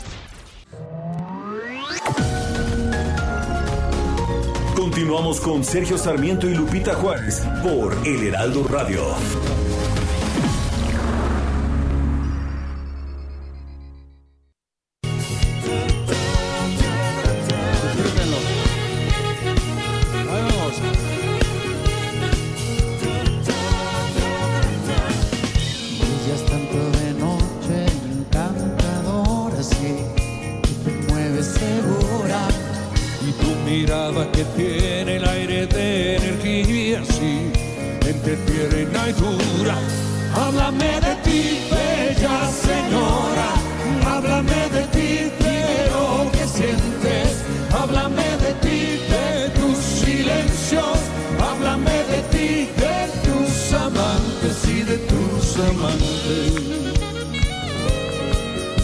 Son Emanuel y Mijares, interpretan Bella Señora y qué, pues qué retorno tuvieron estos dos, estas dos grandes estrellas de los años 80 en los últimos años, hasta antes de la pandemia, con sus conciertos, eh, pues conciertos principalmente en el Auditorio Nacional, también en otros escenarios, pero realmente eh, no había foro que no pudieran llenar. Fue un éxito, yo los fui a ver y la verdad era la locura, ya sabes, ahí te abrazabas con todo mundo, cantabas con todo mundo, Sergio, los tiempos eran otros, pero sí, llenos, llenos todo el tiempo los auditorios de Manuel y Mijares. Un súper espectáculo, sin duda alguna. Oye, y tenemos mensajes, muchos también esta mañana. Lupita y Sergio, buenos días. Guillermo Villarreal desde Monterrey. Los saluda. Es aberrante la forma como el Ejecutivo controla los otros poderes. El golpe a la Corte es inadmisible. Ojalá que el ministro Saldívar tenga la dignidad suficiente para rechazar la propuesta y no ratifique que está a las órdenes de la presidencia. Dice otra persona, ni vale la pena el regreso a clases en mayo. Muchas escuelas no están en condiciones para regresar. Sé de un kinder de la SEP al que se le están cayendo los techos. Pues sí, muy descuidadas las escuelas. Nos contaban el otro día, ¿no? De las circunstancias en las que han Así encontrado un montón de, de instituciones educativas. Feliz viernes, Sergio y Lupita. ¿Cómo van con sus eh, nominadas al Oscar? ¿Ya las vieron todas? Les recomiendo mucho El juicio de los siete de Chicago. Ya la vi me gustó. Y Hermosa Venganza nos dice, soy Jesús Díaz de Azcapotzalco y este fin de semana me dedicaré a ver películas. Hermosa Venganza no la he visto. No, yo tampoco. Ni, ni tampoco he visto los siete de Chicago, el juicio de los siete de Chicago. Son las nueve de la mañana con tres minutos. Bueno, un grupo de personas del municipio de Aguililla, Michoacán, tomaron el Palacio Municipal. Le están exigiendo al gobernador Silvano Aureoles del PRD liberar las carreteras que permanecen bloqueadas desde hace cuatro meses por uh, cárteles unidos. La protesta fue encabezada por Fernando Padilla, el maestro rural, empujado por el mandatario el pasado martes cuando protestaba por en la plaza principal de esta localidad de Aguililla. Padilla exigió al gobierno estatal que le liberen además el pago de la quincena que fue retenido tras el incidente con el gobernador. Quiero decirle al gobierno de Michoacán que si algo me pasa a mí, es culpable directamente el gobernador Silvano Aureoles junto con todos sus achichincles del gabinete, porque ya hizo un acto de cobardía venir a humillarme y no basta con eso. El día de hoy, 15 de abril, suspendió mi pago donde tengo el sustento de mi familia, es lo que señala este maestro Padilla, al que efectivamente el gobernador se bajó de su camioneta y lo empujó por estar protestando en su contra. Oye, ¿y no se vale que te quiten tu salario? Por no. una opinión o por una manifestación, si se supone que en México somos libres de manifestarnos, ¿no? Y de tener las opiniones que sí. políticas que, que, te dé la gana. Bueno, Vamos a, otros temas. El Bazar Gilberto 2021 se llevará a cabo del 19 al 25 de abril. Este será online por segunda ocasión debido a la situación sanitaria que estamos enfrentando, pero ¿cómo nos conectamos? Eh, ¿Cómo apoyamos? ¿Cómo tenemos más información? Rocío Gutiérrez, miembro del comité organizador del Bazar Gilberto, muchas gracias por platicar con nosotros. Muy buenos días. Hola, Rocío. ¿Se nos cortó la comunicación? Bueno. sí. Bueno, pues estaremos, estaremos ahí al pendiente. es, una, es una institución, los hemos entrevistado en distintas ocasiones en el pasado, es una institución pues realmente muy importante y es una institución que ha hecho mucho daño.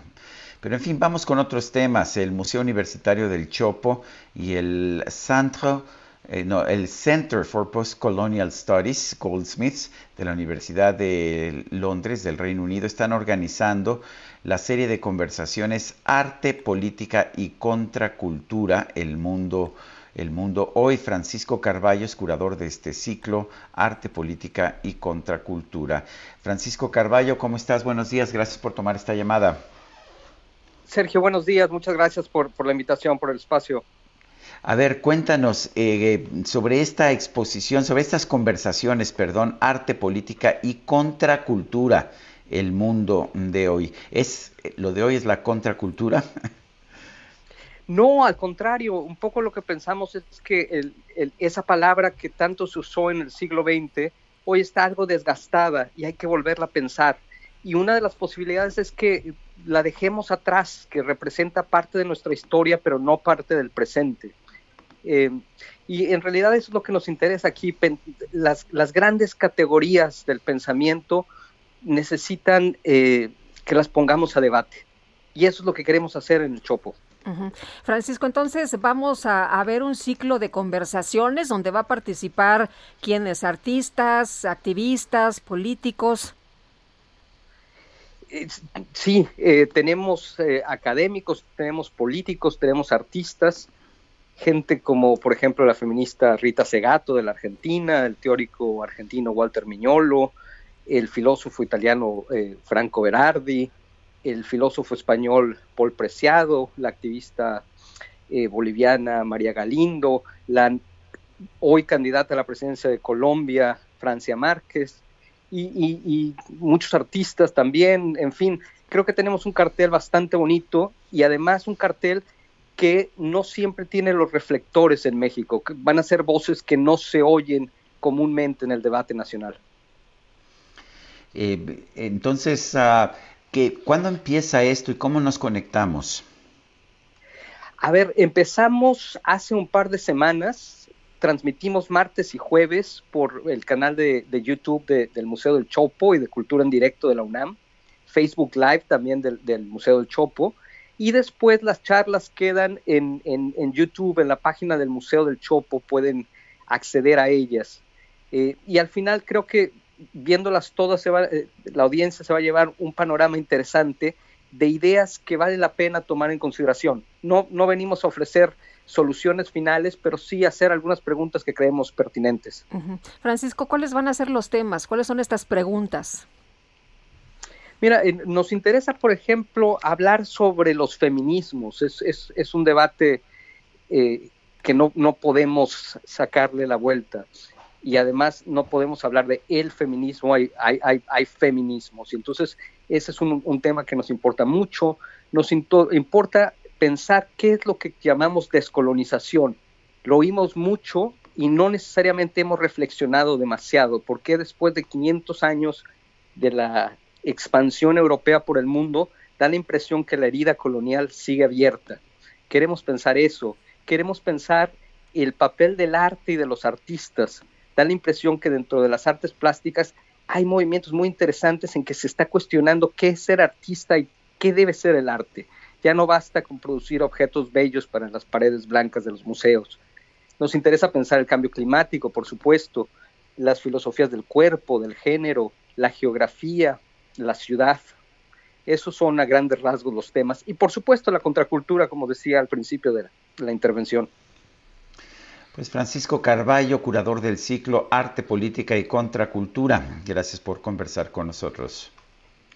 Les agradezco mucho. Buenas tardes, buenos días. Hasta luego, muy buenos días. Y bueno, ya les eh, presentábamos a Rocío Gutiérrez, miembro del comité organizador de Bazar Gilberto, que nació hace pues más de 30 años con el propósito de ayudar a damnificados por este huracán eh, del Caribe mexicano y el Golfo de México, Gilberto precisamente. Pero ahora, ¿cuáles son los objetivos? ¿Cómo apoyamos a Fundación eh, Gilberto, a este Bazar Gilberto? Rocío, muchas gracias. Muy buenos días. Hola, Lupita, buenos días. Buenos días, Sergio. Pues mira, tenemos ahora la gran oportunidad de poder apoyar a la Asociación Gilberto, que como bien decía, surge de la terrible huracán Gilberto en los años 80. Y pues fíjate que ya este, esta edición del Bazar es el número 28 y es la principal fuente de ingreso que tenemos para la asociación. Estamos muy entusiasmadas, es la primera vez que el Bazar Gilberto se presenta con una edición de primavera lo cual es totalmente novedoso para nosotros porque nosotros eh, tenemos este bazar generalmente para las épocas navideñas. Entonces, bueno, estamos felices de poderlos invitar a cada uno de ustedes a meterse a la página del bazar desde el día de hoy. Es bazargilberto.org.mx y pueden iniciar ahora su, su carrito de compra porque realmente el bazar inicia, o sea, podrías ya tú acceder a los productos de una forma para pagar, ya digamos, formal, el día 19 al 25 de abril, pero desde ahora puedes ir escogiendo, haciendo la selección, es una selección muy minuciosa de productos, contamos con productos de casa, de blancos, productos de belleza, accesorios, cosas para niños, cosas muy, muy, muy selectas de cada uno de los estados de la República. Pues nada, nada más invitarlos a apoyar a esta iniciativa tan increíble y tan bonita para ayudar a nuestro país, sobre todo en estos momentos, ¿no? ¿En qué, ¿En qué se usan los recursos que se obtienen? Mira, el principal propósito de Gilberto surge de la necesidad de, reconstrucción de viviendas, sobre todo en aquel entonces, ¿no? Cuando, cuando fue el huracán. Han surgido también sismos, han surgido pues otros huracanes en los que se ayuda. Actualmente la asociación ayuda también a la reconstrucción de vivienda, al apoyo a la mujer, a programas dentales, a programas visuales, a las comunidades. Entonces, pues, todos estos fondos se van guardando para este tipo de iniciativas cuando no tenemos algún desastre natural, principalmente ayudar a la familia mexicana que está en situación vulnerable. Muy bien, Rocío. Y entonces, en esta ocasión, eh, a, ¿a quién va dirigido el bazar? ¿Cómo seleccionan cada año a quién le brindan el apoyo? Mira, este, la Asociación Gilberto tiene asociadas en 22 estados de la República Mexicana. Entonces es muy interesante el proceso, ya que estas asociadas dentro del estado identifican el problema. Existe una correlación muy íntima entre el municipio o el estado y la Asociación Gilberto y la necesidad. Entonces es muy, muy interesante porque los tres factores bueno, colaboran a que se realice esta, eh, la ayuda, se identifica primero el problema, se acude al gobierno, se obtiene ayuda del gobierno y la Asociación Gilberto ya como sede apoya la iniciativa de la asociación propia del Estado del municipio. Muy bien. Esa es la manera. Muy bien. Rocío Gutiérrez, miembro del comité organizador del Bazar Gilberto, gracias por hablar con nosotros. Al contrario, gracias a ustedes por su apoyo. Buenos días. Buenos días. Y vámonos con Mónica Reyes, nos tiene información. Mónica, adelante, buenos días. ¿Qué tal? Sergio Sarmiento, Lupita Juárez, qué gusto saludarlos esta mañana, amigos del Heraldo Radio. Y me da mucha alegría presentar en este momento a Aris Chávez, representante de Productos y Tratamientos Politécnico, porque nos viene a dar una plática sensacional del factor de transferencia. Escuche bien factor de transferencia de científicos egresados del Instituto Politécnico Nacional. Aris, buenos días, ya te extrañaba para que nos platiques todo lo que hay de novedades. Qué gusto saludarte, mi querida Moni, gracias al espacio que, que nos brindan aquí en el Heraldo Radio, porque es importante hablar de temas de salud. Fíjate que uno de los datos que a mí me sorprendió mucho en esta semana, sobre todo muchos que ya terminaron sus vacaciones, muchos salieron y estamos viendo un incremento en los contagios es que han, han dado un dato de que 5 de cada 10 personas que se hacen la prueba salen positivos. Y de los que se fueron a divertir en Semana Santa. Por supuesto, todo este dato es de las personas que salieron de vacaciones. Entonces, esto es muchísimo. Eso quiere decir que probablemente usted sea quien recibió a esos familiares que, se, que, están contagiados y muy probablemente no lo saben. Por eso es muy importante, Moni, estar protegidos. En el transporte público, en el súper, etcétera, Aris. Imagínate que es sin fin de lugares. Y claro que hay que estar protegidos para ahora sí blindarnos, ¿no? De cualquier contagio. ¿Qué hacemos? Eso es muy importante. Fíjate que yo les voy a recomendar un tratamiento que ha ayudado a miles de personas ya en esta época de pandemia y es el factor de transferencia. Si en algo están de acuerdo toda la comunidad científica es que solo el sistema inmunológico mientras esté elevado puede protegernos de los contagios, así que necesitamos tomar un tratamiento extra que nos ayude con esta cuestión. Científicos egresados del Instituto Politécnico Nacional desarrollan este tratamiento galardonado, lo exportamos a otros países, eh, toda la comunidad científica reconoce que el factor de transferencia es un tratamiento que nos ayuda a elevar nuestras defensas, escuche bien, hasta en un 470%. Esto nos garantiza crear una barrera protectora que hace mucho más difícil un contagio. Tenemos pacientes que van desde bebés casi recién nacidos hasta la persona de la tercera edad.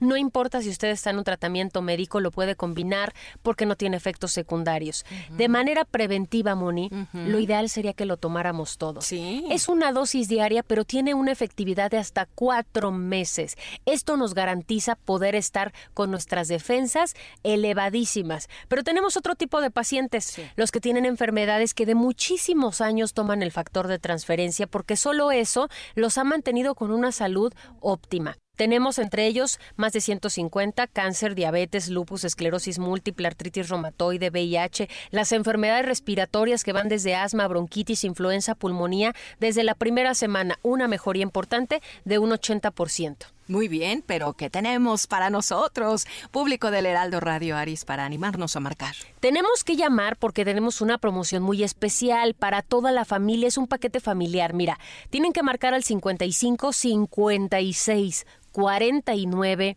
44 44. Es un paquete de 12 tomas, solamente van a pagar el día de hoy 1.800 pesos. Tenemos paquetes especiales, contaditos, ¿eh? Para las primeras personas que se comuniquen en donde les vamos a regalar otras 12 tomas. En total van a recibir 24, alcanza para toda la familia. Gratis les vamos a incluir dos caretas de transparentes, dos cubrebocas N95, dos geles antibacteriales, todo tiene un grado clínico y además un regalo muy especial, que es un reloj inteligente con múltiples funciones y entretenimiento. Así que llame 55 56 49 44 44 y obtenga este súper descuento para este programa. De nuevo el número, Varis. 55 56 49 44 44. Muchas gracias. Buenos días. Buenos días, a marcar, a marcar. Regresamos con ustedes, Sergio Sarmiento y Lupita Juárez. Permiso COFEPRIS 1733 9 p o 451.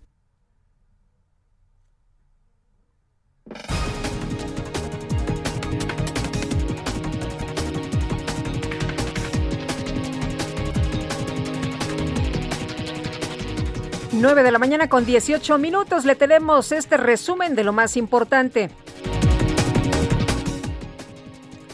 Y desde Palacio Nacional, el presidente López Obrador aseguró que está de acuerdo con que se amplíe la gestión del presidente de la Suprema Corte de Justicia, Arturo Saldívar, ya que lo considera un hombre íntegro. Le tengo confianza al presidente de la Suprema Corte de Justicia de la Nación. Lo considero un hombre íntegro, una gente honesta. Y pienso que si se amplía el plazo con el propósito de que él encabece la reforma al Poder Judicial, estoy de acuerdo pero yo no voy a decidir, van a ser los legisladores. Me llamó mucho la atención porque ayer que se aprobó este artículo se pusieron pero furiosos los conservadores. El subsecretario de Prevención y Promoción de la Salud, Hugo López Gatel, aseguró que la campaña de vacunación contra el COVID-19 para trabajadores del sector educativo no va a interferir con el operativo Correcaminos. Para esta vacunación a maestros no se distraen recursos del operativo Correcaminos. Este es un componente específico del gran operativo Correcaminos, pero al que se han destinado nuevas brigadas de vacunación que serán a cargo de la propia Secretaría de Educación Pública, del Instituto Mexicano del Seguro Social, del ISTE y también recursos adicionales de la Secretaría de la Defensa Nacional y la Secretaría de Marina e incluso también de la Guardia Nacional. Un análisis del Ministerio de Salud de Chile reveló que la vacuna contra el COVID-19 de la farmacéutica china Sinovac tiene una efectividad del 67% para evitar casos sintomáticos de la enfermedad. Y autoridades de los Estados Unidos reportaron que la noche de este jueves se registró un tiroteo en un almacén de la ciudad de Indianápolis con un saldo de por lo menos ocho personas muertas. Lengua de fuera, nene rabo, sube la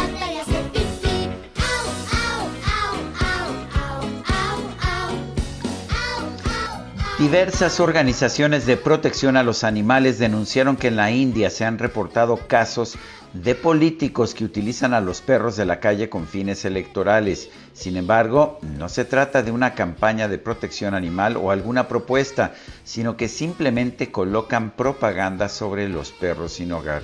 Esta información dividió opiniones en redes sociales ya que algunos consideran que la acción es indignante mientras que otros aseguran que en una campaña política resulta muy original.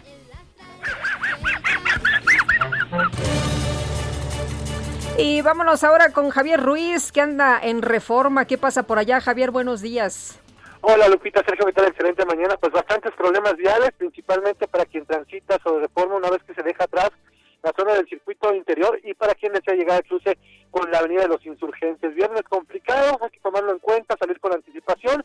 El sentido opuesto también con algunos rezagos, llegando justamente a la incorporación con la calzada general Mariano Escobedo. En lo que corresponde al eje 1 poniente de la, avenida Bucareli, este en general pues con problemas de viales, hay que recordar que tenemos un plantón en este punto, todos los, eh, pues, todos los automovilistas que vienen transitando sobre eh, Bucareli, llegando a la calle de Morelos, son desviados hacia la calle de Enrique Martínez. Hay que evitar ese punto, no está de más utilizar como alternativa la avenida de los insurgentes o la calle de Versalles, es una buena opción para quien desea llegar hacia la avenida Chapultepec. De momento, Lupita Sergio, el reporte que tenemos. Gracias, Javier. Hasta luego, buenos días. Y vámonos con Israel Lorenzana. Adelante, Israel. Sergio Lupita, muchísimas gracias. Estamos ubicados aquí en la calzada de Guadalupe y su continuación la zona del Paseo de la Reforma, la calzada de los Misterios. Hemos encontrado ya asentamientos considerables para quien viene de la zona de Fray Juan de Zumárraga y se desplaza hacia la zona del eje 2 norte. Hay que, por supuesto, guardar la calma, anticipar su paso. Esto también con dirección hacia el Paseo de la Reforma, únicamente lento cambio de luces en los semáforos. A través del circuito interior, desde la zona de Eduardo Molina y con dirección hacia la Avenida de los Insurgentes, también ya hemos ubicado algunos asentamientos en carriles laterales pero de igual forma no hay que perder la calma, hay que utilizar los centrales con dirección hacia la zona de insurgentes o los que se desplazan también hacia la zona de Vallejo. Sergio Lupita, información que les tengo. Gracias, Israel. Y vámonos ahora con Gerardo Galicia, por allá en Tlalpan, Gerardo.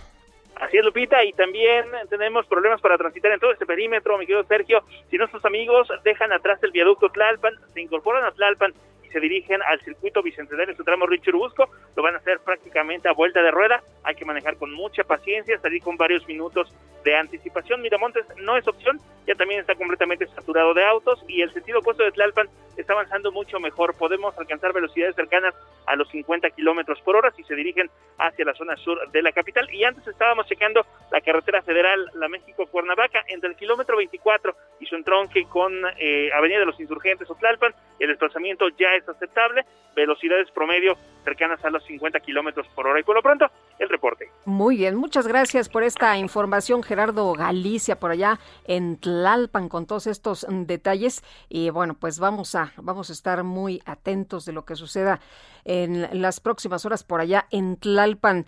Y ya son las 9 de la mañana con 23 minutos, 9 de la mañana eh, con 23 minutos. Y bueno, pues eh, estaremos muy atentos de lo que ocurra con este tema, pues eh, que puso también en la mesa un montón de discusión y de polémica. Un gobernador puede pues expropiar lo que le dé la gana. Un gobernador puede expropiar eh, un lugar eh, como el Club Campestre allá en Tijuana, en Baja California. Fíjese usted que ya están eh, pues tratando de dar a conocer pues todas las acciones que van a emprender por esto que consideran un pues un eh, eh, mm, la verdad de las cosas, eh, un desastre, ¿no? una situación pues trágica que no se puede permitir. Pero vamos con Sergio Sarmiento, nos vamos, a ir a corte, Sergio. Sí. Vamos a un corte, regresamos en un momento más. Guadalupe Juárez y Sergio Sarmiento estamos en el Heraldo. señora, de tu más secreto, de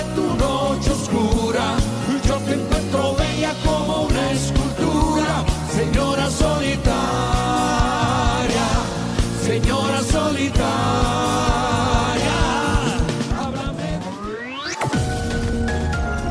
Sergio Sarmiento y Lupita Juárez quieren conocer tu opinión, tus comentarios o simplemente envía un saludo para ser más cálida esta mañana. Envía tus mensajes al WhatsApp 5520 109647. Heraldo Radio. Continuamos con Sergio Sarmiento y Lupita Juárez por El Heraldo Radio.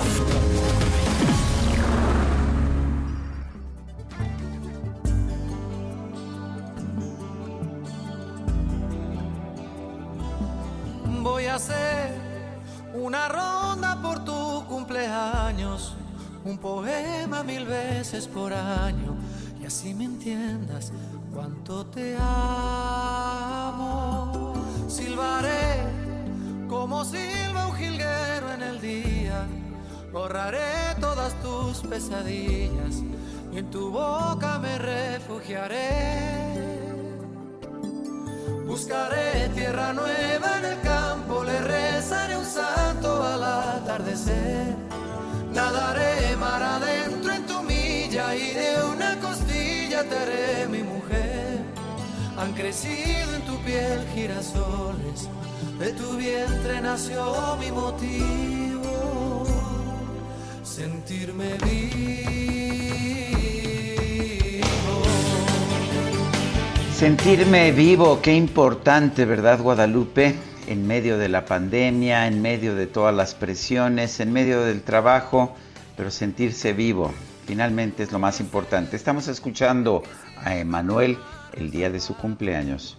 El que cuide de ti cada paso, el que ponga sabor a tus labios. Ah, qué bonita canción, Sentirme Vivo. Y bueno, pues estamos aquí muy contentos. Eh. Deberías de ver, deberías de ver aquí la fiesta en la cabina. Oye, y bueno, pues eh, un abrazo, ¿no? Un abrazo fuerte a Emanuel. Así es, siempre que hemos conversado con él, siempre que pues que hemos tenido la oportunidad de partir con él, he encontrado a una persona muy humana, muy agradable. Alguna vez me tocó estar en una boda en la misma mesa con Emanuel y un ministro de la Suprema Corte de Justicia. Fue una conversación interesante. Me imagino. Oye, y, Emanuel, la verdad es que Emanuel, no, hombre, es muy culto, eh, lee mucho, está muy bien informado, buenísimo. Y además decías, siempre muy humano, siempre buscando proyectos para ayudar a la gente. Bueno, Así es. tenemos mensaje. Eh, sí, adelante. Ah, tenemos mensajes, Sergio. Y bueno, decía antes de irnos al, corte, ya nos agarró ahí medio apretados, ahí casi, casi para irnos al corte del Club Campestre. Fíjate que el día de ayer se dio a conocer una información del Club Campestre de Tijuana que ejercerá su derecho a defenderse ante las autoridades competentes. Eh, dice el club es propiedad privada y ha cumplido con todas las contribuciones municipales y estatales que demanda la ley. No le debe nada a nadie y sus propietarios ejercerán su derecho a defenderse en los tribunales eh, conducentes y autoridades competentes. El Club Campestre de Tijuana quiere hacer los siguientes comentarios y puntualizaciones. En días recientes, el gobierno del estado de Baja California inició un proceso mediante el cual pretende expropiar más de 50 hectáreas propiedad del club. El club considera que esta acción del gobierno del estado es contraria a derecho y carece de sustento legal. El respeto a la propiedad privada es fundamental en un estado democrático y el Club Campestre de Tijuana tomará todas las acciones necesarias para defender los intereses de la asociación, sus miembros y sus empleados. Y la verdad, Lupita, es que recordarás que el mes de enero el gobernador Jaime Bonilla dijo que iba a expropiar esta, este club campestre porque Arturo González, quien era alcalde de Tijuana, con quien él tenía mala relación, a pesar de ser los dos de Morena, pues había sido presidente del club. No parece ser la mejor razón del mundo para hacer una expropiación por razones de utilidad pública, ¿verdad? Pues no, Sergio, y parece que en Morena las venganzas salen, se cobran caro, ¿no? Parece que sí. Son las 9 de la mañana con 34 minutos.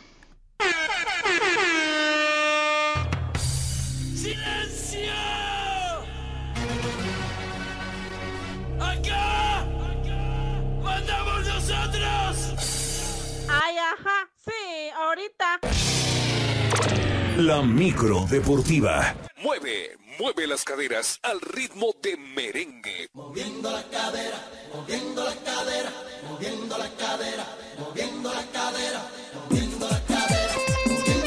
No, mi querido Sergio, espero que suban el video que acaban de grabar aquí en la cabina con una ah, gran coreografía. No, hombre. ¡Qué bárbaros! Moviendo la cadera todo el mundo. ahorita te la mandan, ahorita te ah, mandan el video. Y bueno, que, que, está Julio Romero ya, ¿verdad? Bueno, pues. Aquí andamos, aquí andamos. Julio Romero con la micro deportiva, qué barbaridad, es que con esto del relajo se nos olvida que tenemos que seguir trabajando. ¿Cómo estás? Es viernes, es viernes. Ay, Julio, ¿qué? Cuéntanos, ¿qué nos tienes en materia deportiva? Pues vámonos con la información deportiva. Llegamos a la otra orilla, por fin es viernes y la verdad es que nos, eh, nos da mucho gusto porque ya quedaron listas las fechas y horarios para las semifinales de la Champions League. Estas semifinales que están más que atractivas. El martes 27, el Real Madrid estará recibiendo al Chelsea el partido de vuelta una semana después, el 5 de mayo mientras que la otra llave para el miércoles 28, el Paris Saint-Germain en casa estará enfrentando al Manchester City y el 4 de mayo la vuelta en Inglaterra. La verdad es que son duelos imperdibles. Real Madrid contra el Chelsea, Paris Saint-Germain ante el Manchester City, las semifinales de la Champions League ya tienen fechas y horarios, serán a las 2 de la tarde, tiempo del Centro México. Y bajamos como 10 escalones porque en la Conca Champions el equipo de los Rayados de Monterrey derrotó 3 por 1 al Atlético Pantoja en el duelo de vuelta en los octavos de final, marcador global de 6 por 1 y el conjunto de Monterrey también está en la siguiente ronda, así es que solamente los Esmeraldas de León, el único cuadro mexicano que no pudo, quedó eliminado ante el Toronto, pero pues ya están los cuartos de final, está Monterrey, está Cruz Azul y están las Águilas del América. Y por cierto, en el torneo local el día de hoy arranca la fecha 15 del Guardianes a las siete y media. Necaxa estará enfrentando a Querétaro, el equipo de Mazatlán contra el Atlas, siete y nueve y media respectivamente los duelos entre Necaxa Querétaro y Mazatlán contra el Atlas. Para el día de mañana, sábado 5 de la tarde, San Luis contra Puebla, para las 7 Chivas contra Cholos y a las nueve con cinco duelo de líderes. El conjunto del América estará enfrentando a la máquina celeste de Cruz Azul 9 de la noche con 5 minutos en la cancha del Estadio Azteca. Para el domingo a las 12 horas en CU Pumas estará enfrentando a los Tigres de la U de Nuevo León. El conjunto de Pumas ya no tiene margen de error en lo que resta de la campaña y una derrota o empate prácticamente lo dejaría fuera del repechaje. Así lo reconoce el zaguero central de Pumas, Nicolás Frey.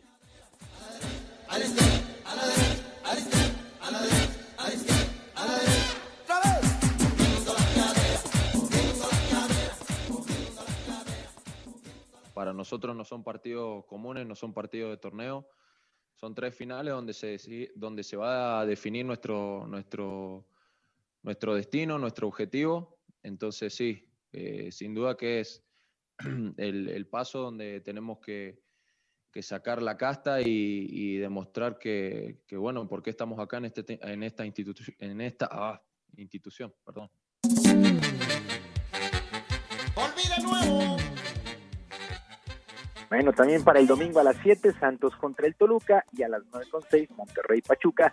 Esta jornada 15 cierra el lunes con el equipo de León enfrentando a Juárez. Y de cara al final de la campaña regular, Miquel Arreola, presidente ejecutivo de la Liga MX, fue contundente al asegurar que seguirán calificando 12 de los 18 equipos, primero a un repechaje y después a una liguilla, por lo menos hasta nuevo aviso.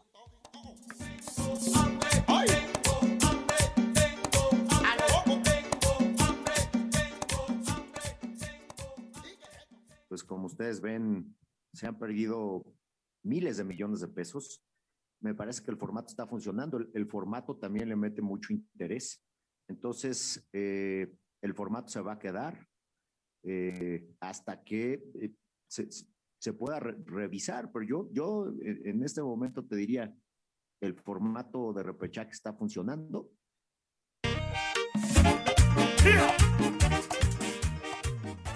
Bueno, 12 de 18 equipos tienen posibilidades de meterse a una liguilla. 12 de 18. Vaya, la competitividad en el balompié nacional de repente de repente queda entredicho. Y este viernes regresó la actividad de la Fórmula 1 de automovilismo con la segunda fecha en el Gran Premio de Emilia Romagna allá en Italia. Por lo pronto se vendrán los primeros ensayos, el día de mañana la calificación y el domingo ya la carrera. Sergio Pérez el día de hoy tuvo un contacto con Esteban Ocon, perdió una llanta y quedó fuera de estos ensayos. Vamos a ver mañana cómo ajusta el equipo de Red Bull y Sergio Pérez, que ha señalado que no está al 100% y quiere tomar este fin de semana para seguir con el acoplamiento a su nuevo auto. Pero bueno, ya Red Bull está pues, eh, obligado a pelear el campeonato y a pues, entregar buenos resultados por medio de Sergio Pérez. Bueno, actividad, actividad en el Masters 1000 de tenis de Monte Carlo y hay pues resultado final eh, el inglés David eh, Daniel Evans vence a David Goffin de Bélgica 5-7, 6-3 y 6-4.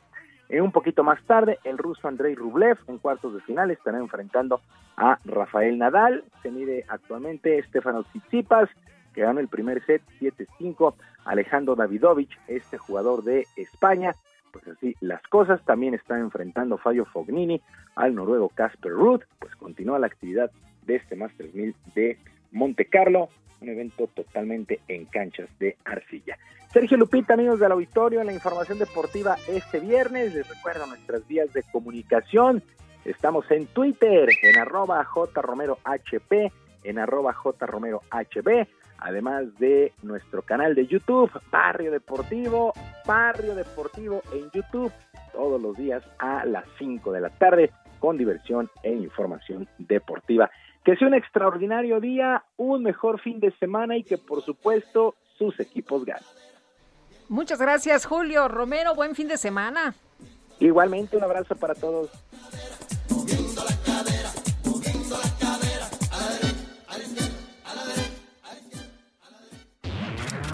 Letra H con Sergio Sarmiento y Lupita Juárez.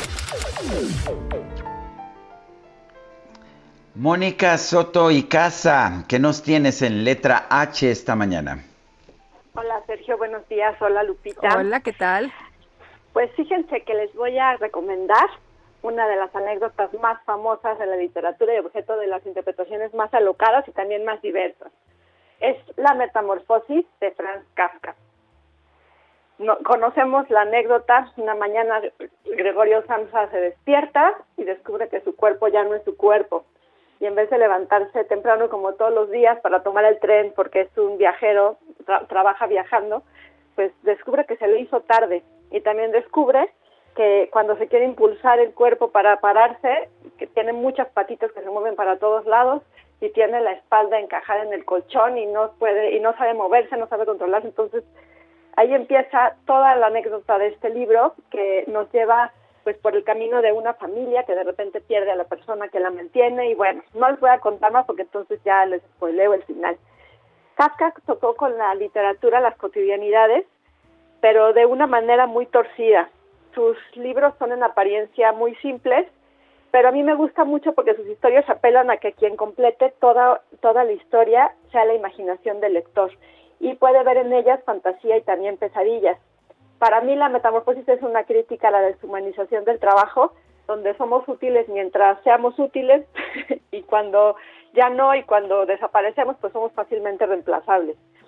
A mí me gustó, como les digo, me gusta muchísimo este libro, pero bueno, hay que leerlo con un antiemético a un lado y con el otro lado el regocijo de compartir algunas horas con una de las páginas más famosas y más ensañables de la literatura universal escritas en el siglo XX. ¿Cómo ven, Lupita? Les, les recomiendo por eso la Metamorfosis de, de Frank Kafka este viernes de lectura. Me parece muy bien. Yo la leí hace muchos años, ¿no es muy angustiante?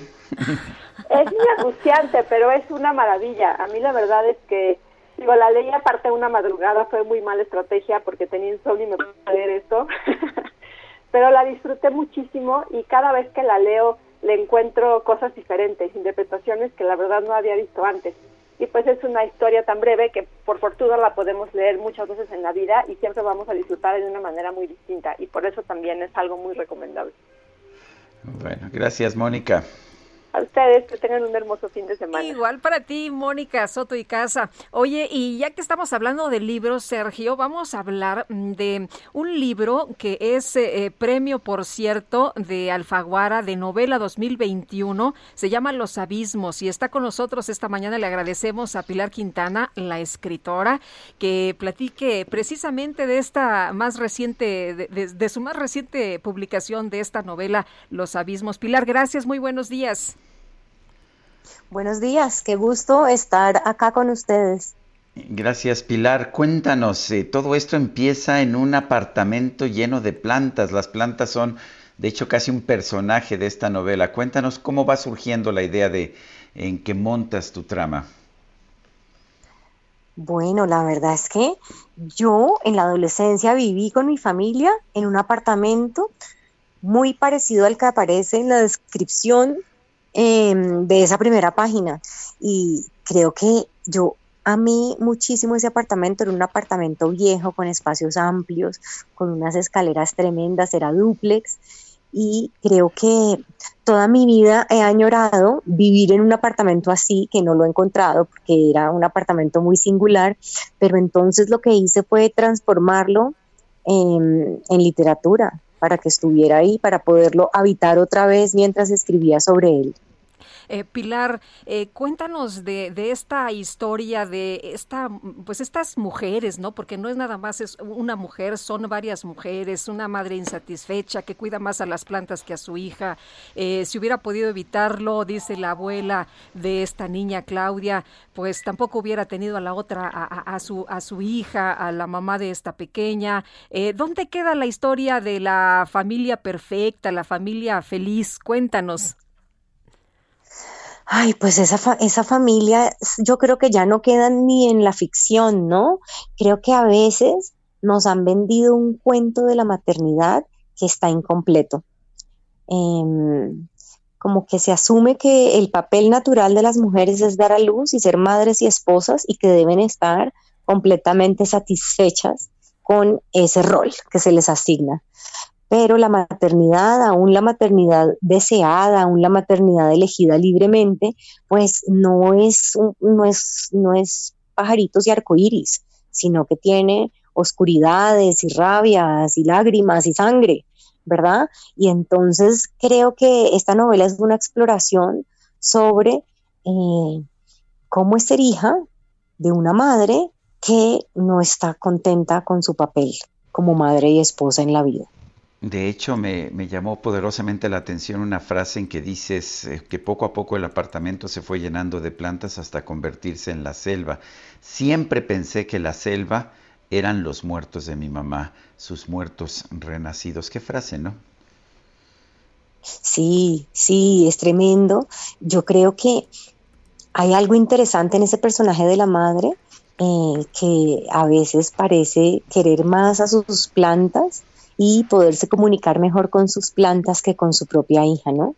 Y además tenemos una madre que sufre de una enfermedad que ellos llaman rinitis, pero que el lector claramente puede darse cuenta que no se trata de rinitis, sino que es una enfermedad mucho más profunda eh, pues que la señora tiene depresión, ¿verdad? Y entonces vemos una, una mujer que es incapaz de dar amor, que a veces parece un que, que la habitara un desierto, pero con sus manos es capaz de crear una selva magnífica, verde, exuberante. Oye, depresión, alcoholismo y además infidelidad, esta mujer que pues no está contenta con, con lo que tiene, ¿no? Ella hubiera a lo mejor querido ser otra cosa, a lo mejor estudiar. Exactamente, ella en un momento eh, de su juventud le dice a su padre que quiere estudiar en la universidad y el papá le dice que no, que lo que hacen las mujeres decentes es casarse y formar una familia. Y también tuvo un novio que era un aventurero y, ella tal vez pues no pudo hacer lo que quería en la su destino no lo manejaba ella, sino que lo determinaba su padre. Y después, pues pasa a depender de un marido. Dependía económicamente de su padre, eh, no, no la dejaron estudiar en la universidad para que pudiera ser autónoma y pasa a su hogar de casada a depender económicamente del marido. Entonces es una mujer que está atrapada y que busca escapar de esa situación, pero qué alternativas le quedan a una persona que no puede emanciparse porque no puede sostenerse sola, ¿verdad? Entonces, creo que ahí aparece la infidelidad como un como escape y, y luego también aparece el alcohol, ¿no? En su vida. Muy bien, pues Pilar, muchas gracias por invitarnos a leer Los Abismos. Felicidades por este premio de Alfaguara. Muchas gracias a ustedes por leerla y, por invitarme. Hasta luego. Es Pilar Quintana, la escritora de Los Abismos. Ya la leí, la verdad, me gustó mucho. La recomendé, Sergio, en el pasado viernes de, lectura y, de nueva cuenta les recomiendo a nuestros amigos que se echen una vueltecita. A veces es difícil, ¿no? Porque uno se para en la orillita y ahí está el abismo, pero está, vale mucho la pena Los Abismos. Y hay que señalar que el premio Alfaguara de novela, de novela es uno, quizás el premio de, literatura privado más importante eh, allá en España, o de la lengua española en, en términos generales. Pero vamos a un resumen de la información más importante. Desde Palacio Nacional, la titular de la Secretaría de Educación Pública, Delfina Gómez, señaló que en el marco del regreso a clases presenciales en el país, se va a realizar una evaluación psicoafectiva de los alumnos y posteriormente un análisis sobre sus niveles de aprendizaje.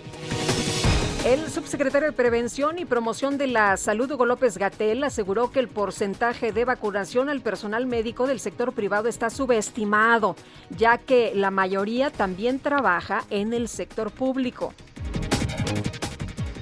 El director general de la Organización Mundial de la Salud, Tedros Adhanom Ghebreyesus, advirtió que la pandemia de COVID-19 está en camino de alcanzar el mayor pico de infecciones registrado hasta ahora. Y el secretario de prensa del gobierno de Rusia, Dmitry Peskov, afirmó que la propensión de Estados Unidos a imponer sanciones en contra de su país sigue siendo inaceptable.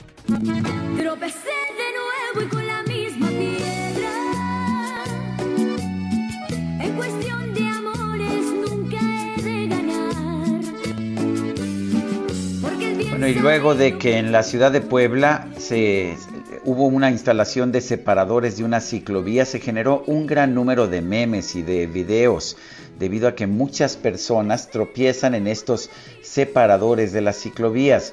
En la plataforma de música por internet Spotify surgió la playlist oficial para tropezarte en la ciclovía. Cuenta con 13 temas que hacen referencia a caídas como Mátenme porque me muero de caifanes y Déjate caer de los tres, así como, por supuesto, Trópese de nuevo, de Alicia Villarreal.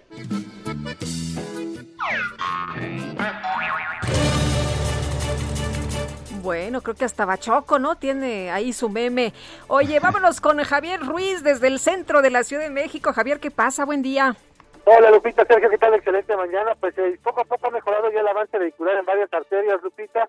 Hemos recorrido parte de la calzada de los misterios, únicamente pensamientos que son provocados por la operación de los distintos semáforos, al menos para quien deja atrás el circuito interior, y esto para llegar hacia el paseo de la reforma o bien para continuar ya hacia la avenida Hidalgo. El sentido opuesto, es decir, la calzada de los de Guadalupe, también en general con avance constante, una vez que se deja atrás la zona del eje 2 norte, y esto para quien desea llegar al circuito interior, o bien para continuar al eje 3 norte, en general el avance todavía es bastante aceptable, y tenemos a la vista el circuito interior, presenta carga vehicular, pero con avance favorable, 50, 60 kilómetros por hora se pueden recorrer. Al menos para quien deja atrás la zona de la Glorieta de la Rosa, y esto en dirección hacia la avenida Marina Nacional. De momento, Lupita Sergio, el reporte que tenemos. Javier, muchas gracias, buenos días. Igualmente, hasta luego. Hasta luego. Bueno, y allá en los Estados Unidos las bolsas están cerrando en terreno de récord. El Dow Jones sube 0.4%, está en 34.158.33 unidades, su mayor nivel de la historia. El Standard Poor's también 4.180, el mayor nivel de la historia. El peso, el peso sigue por debajo de los 20 en el mercado, el mayoreo 19.94. Y se nos acabó el tiempo, Guadalupe. Pues vámonos entonces, que lo pasen todos muy bien, que disfruten este fin de semana. Y un saludo a mi amigo Miguel Nil, reportero muchos años de policía de la Fuente Policíaca. Sergio, le mando un abrazo con mucho cariño y mucho éxito a Adela y Maca por el programa que empieza el lunes pues los, las estaremos viendo, las admiramos mucho, las queremos también y nosotros nos escuchamos el próximo lunes a las 7 de la mañana. Hasta entonces, gracias de todo corazón. Nos vemos el lunes, nos vemos el lunes.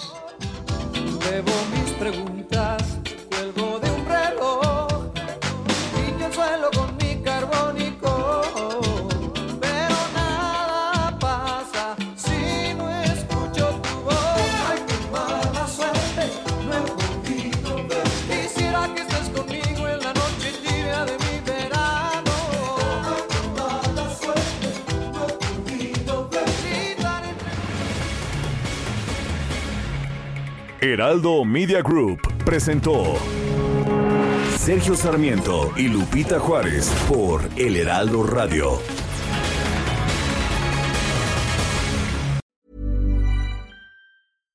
When you make decisions for your company, you look for the no-brainers. And if you have a lot of mailing to do, stamps.com is the ultimate no-brainer. It streamlines your processes to make your business more efficient, which makes you less busy.